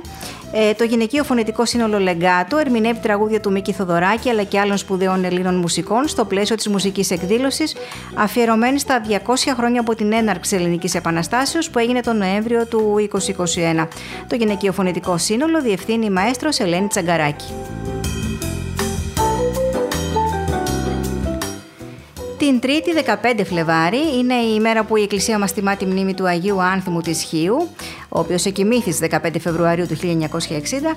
Στο πρόγραμμά μας, λοιπόν, με αυτή την ευκαιρία, οι τηλεθεατές θα μπορούν να παρακολουθήσουν ομιλία του Αρχιμανδρίτη Πατρός Δημητρίου Καβαδία με θέμα το βίο και το έργο του Αγίου. Να πούμε για όσους δεν το γνωρίζουν ότι ο Άγιος Άνθιμος ε, απάλυνε τον ψυχικό πόνο πολλών ανθρώπων, προσέφερε ελπίδα και χαρά γιατριά ως λαϊκός γιατρός σε αρκετούς ασθενείς, ηλική συνδρομή στους φτωχούς, στου πολίτεκνους, στου ξενιτεμένους, στου πρόσφυγες και τους λεπρούς. Την Τετάρτη τώρα, 16 Φεβρουαρίου, στην εκπομπή Πρόσβαση, ο ιερομόναχος πατέρας Γενάδιος Μανώλης θα μας αναλύσει τον προβληματισμό ε, για το τι είναι ο βίος του χριστιανού στη σύγχρονη κοινωνία. Είναι στάση ζωής, είναι πορεία αγιότητας, ζει ο σύγχρονος άνθρωπος μέσα σε πνεύμα κοινωνίας και αγάπης. Όλα αυτά θα μας τα απαντήσει ο ιερομόναχος πατέρας Γενάδιος Μανώλης την Τετάρτη στην Πρόσβαση. Ενώ την ίδια μέρα στην εκπομπή Κάνουμε Μουσική, ο Παναγιώτης Δούκος και η Ρενάτα Δαλιανούδη θα μας παρουσιάσουν έναν από τους μεγαλύτερους νέους μουσικούς και συνθέτες, τον Αλέξανδρο Καψοκαβάδη. Την Πέμπτη τώρα, 17 Φλεβάρι, γιορτάζει ο Άγιος Θεόδωρος Σωτήρων και ο Άγιος Θεόδωρος ο Νεομάρτυρας ο Βυζαντινός και άγει τα ονομαστήριά του ο Πάπας και Πατριάρχης Αλεξανδρίας και Πάσης Αφρικής, κύριος κύριος Θεόδωρος ο Δεύτερος. Να τον πάρουμε να του ευχηθούμε του Φυσικά. Πατριάρχη. Και στο πρόγραμμά μας οι τηλεθεατές μας θα μπορούν να βρουν μια σειρά αφιερωμάτων σε αυτόν τον Ιεραπόστολο Πατριάρχη που φέτος συμπληρώνει 18 χρόνια στο πιδάλιο του Δευτερόθρον Πατριαρχείου. Θα υπάρχει αφιερωματικό βίντεο το οποίο αναφέρεται στη ζωή και στα σημαντικότερα σημεία της Ιεραποστολής του Μακαριωτάτου, στιγμές από την επίσκεψη στο Κολουέζι του Κονγκό και την υποδοχή του από τον Επίσκοπο Κατάγκας κ. Μελέτιο τον Οκτώβριο του 2012 από το Αρχείο της Πεμπτουσίας και φυσικά η αποκαλυπτική συνέντευξη του Πατριάρχη Αλεξανδρίας για το Ιεραποστολικό Πατριαρχείο Αλεξανδρίας στην Ειρήνη, το διωγμό των Χριστιανών στη Μέση Ανατολή, τη φτώχεια, την Κρήτη αλλά και το θέμα της Ουκρανίας ε, είναι μια συνέντευξη που είχε δώσει σε σένα Μαρία πριν από δύο χρόνια. Όταν τον είχαμε επισκεφθεί. Ναι, στο Πατριαρχείο. Στο, Πατριαρχείο. Στην Αφρική, στην Αίγυπτο. Και επίσης στην ε, εκπομπή Λειτουργία με τα Λειτουργία, ο πρωτοπρεσβύτερος πατέρας Θημιστοκλής Χριστοδούλου θα μας μιλήσει για τις προβαπτισματικές ευχές και γιατί είναι σημαντικό να δίνουμε ευχή στο παιδί μας αμέσως μετά τη γέννησή του. Τώρα σε ποια μέρα πάμε; Τελειώσαμε. Είπαμε μέχρι την Πέμπτη της επόμενης Παρασκευής. Θα τα πούμε θα την τα πούμε επόμενη την Παρασκευή. εβδομάδα. Λοιπόν, να σε ευχαριστούμε πάρα πολύ, Πέπη Κονομάκη, για την ε, ενημέρωση που μας έκανες. Να μπαίνετε στην πεμπτουσία.tv, www.pemptusia.tv. Το περιεχόμενο για εσά είναι ούτως ή άλλως. Ε, για εσά δημιουργείται όλο αυτό το περιεχόμενο από μια μεγάλη ομάδα δημοσιογράφων, τεχνικών, παραγωγών κλπ. Ε, και όπως σας έχουμε πει, ε, εκτός από το ζωντανό μας πρόγραμμα, το ζωντανό περιεχόμενο, έχουμε πάντα και εκπομπές που μπορείτε να τις βρείτε, ακόμα και αν δεν θέλετε να τι δείτε, αν δεν θέλετε να τις δείτε ζωντανά, γιατί δεν μπορείτε εκείνη τη στιγμή, μπορείτε να τι δείτε στο περιεχόμενο κάτω ακριβώς από το live. Εμείς να σας ευχαριστήσουμε που ήσασταν σήμερα κοντά μας, ε, Παρασκευή σήμερα, τελευταία μέρα της εβδομάδα. Να σας ευχηθούμε να έχετε ένα ωραίο Σαββατοκύριακο. Εμείς ούτως ή άλλως ραδιοφωνικά θα ανανεώσουμε το ραντεβού μας για την επόμενη Παρασκευή, στη μία το μεσημέρι. Μην ξεχνάτε την επόμενη Πέμπτη να δείτε το δεύτερο επεισόδιο της σειράς Άγιος Παίσιος από τα φάρα σα στον ουρανό. Ευχαριστούμε πάρα πολύ όλους σας για την στήριξη ε, που ε, δίνετε και στο Ινστιτούτο Άγιος Μάξιμος Ευρεκό και στα μέσα μαζικής ενημέρωσης που διαθέτει, δηλαδή το Πρακτορείο Ορθοδοξία, την Πεμπτουσία TV, ε, το Πεμπτουσία GR, το Διακόνημα και όλα όσα κάνουμε. Σας έχουμε πάντα δίπλα μας, αυτό είναι αλήθεια. Εμείς εσάς θέλουμε, τους απλούς ανθρώπους που έχετε ανάγκη από αυτό που και εμείς με κόπο παράγουμε και θεωρούμε ότι μπορούμε να συμβάλλουμε στην καθημερινότητά σας έτσι και στις, ε, στα κενά ενδεχομένως που έχετε κι εσείς από πλευράς, αν θέλετε, τηλεοπτικών παραγωγών κλπ. Και, και όχι μόνο και ραδιοφωνικών εκπομπών. Να ευχαριστήσουμε πάρα πολύ όλους τους παραγωγούς του ραδιοφώνου και της τηλεόρασης που προσφέρουν το έργο τους με πολύ μεγάλη αγάπη στο Ινστιτούτο Άγιος Μάξιμος ο Γρεκός. Να ευχηθούμε να έχουμε υγεία και ξανά για άλλη μια φορά θα το πω, ειδικά γιατί αυτή η περίοδος είναι πάρα πολύ δύσκολη και να προσέχουμε πάρα πολύ ε, τη μόλυνση ε, από τον κορονοϊό. Δεν έχει φύγει ο κορονοϊός, εδώ είναι.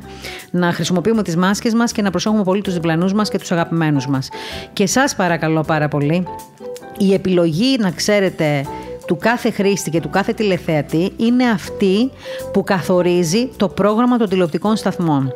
Προσπαθήστε από όλους τους σταθμούς που παρακολουθείτε, όποιος και να είναι αυτός, να επιλέγετε και να βλέπετε προγράμματα που να μην, είναι, να, μην, να μην ευτελίζουν την ανθρώπινη ύπαρξη. Γιατί βλέπετε ποια είναι τα, τα, τα δείγματα και τα αποτελέσματα της, των εύκολων επιλογών. Είναι τα εγκλήματα, είναι οι βιασμοί, είναι όλα αυτά που βλέπουμε στην καθημερινότητά μας ε, έτσι από ανθρώπους τη τέχνη να οδηγούνται στα δικαστήρια.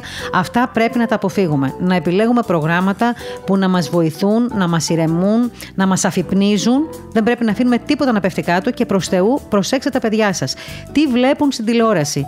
Παίζει πολύ μεγάλο ρόλο τι τα μάτια ενός παιδιού και τη ψυχή ενός μικρού παιδιού ε, παραλαμβάνει από την μικρή οθόνη, καμιά φορά τα κάνει έτσι βίωμά του, τα κουβαλάει μέσα του και κάποια στιγμή τα βγάζει προς τα έξω. Ας μην δούμε άλλο έγκλημα πια στην κοινωνία, ας έχουμε αγάπη, ας έχουμε ειρήνη, ας έχουμε ωραία συναισθήματα, ωραία σκέψεις, με κόπο και προσπάθεια. Δεν έχει σημασία, αλλά το αποτέλεσμα πάντα είναι αυτό που νομίζω ότι θα μας, ε, έτσι θα μας ε, πληρώσει όλους μας. Καλό Σαββατοκύριακο με αγάπη και ειρήνη κυρίως.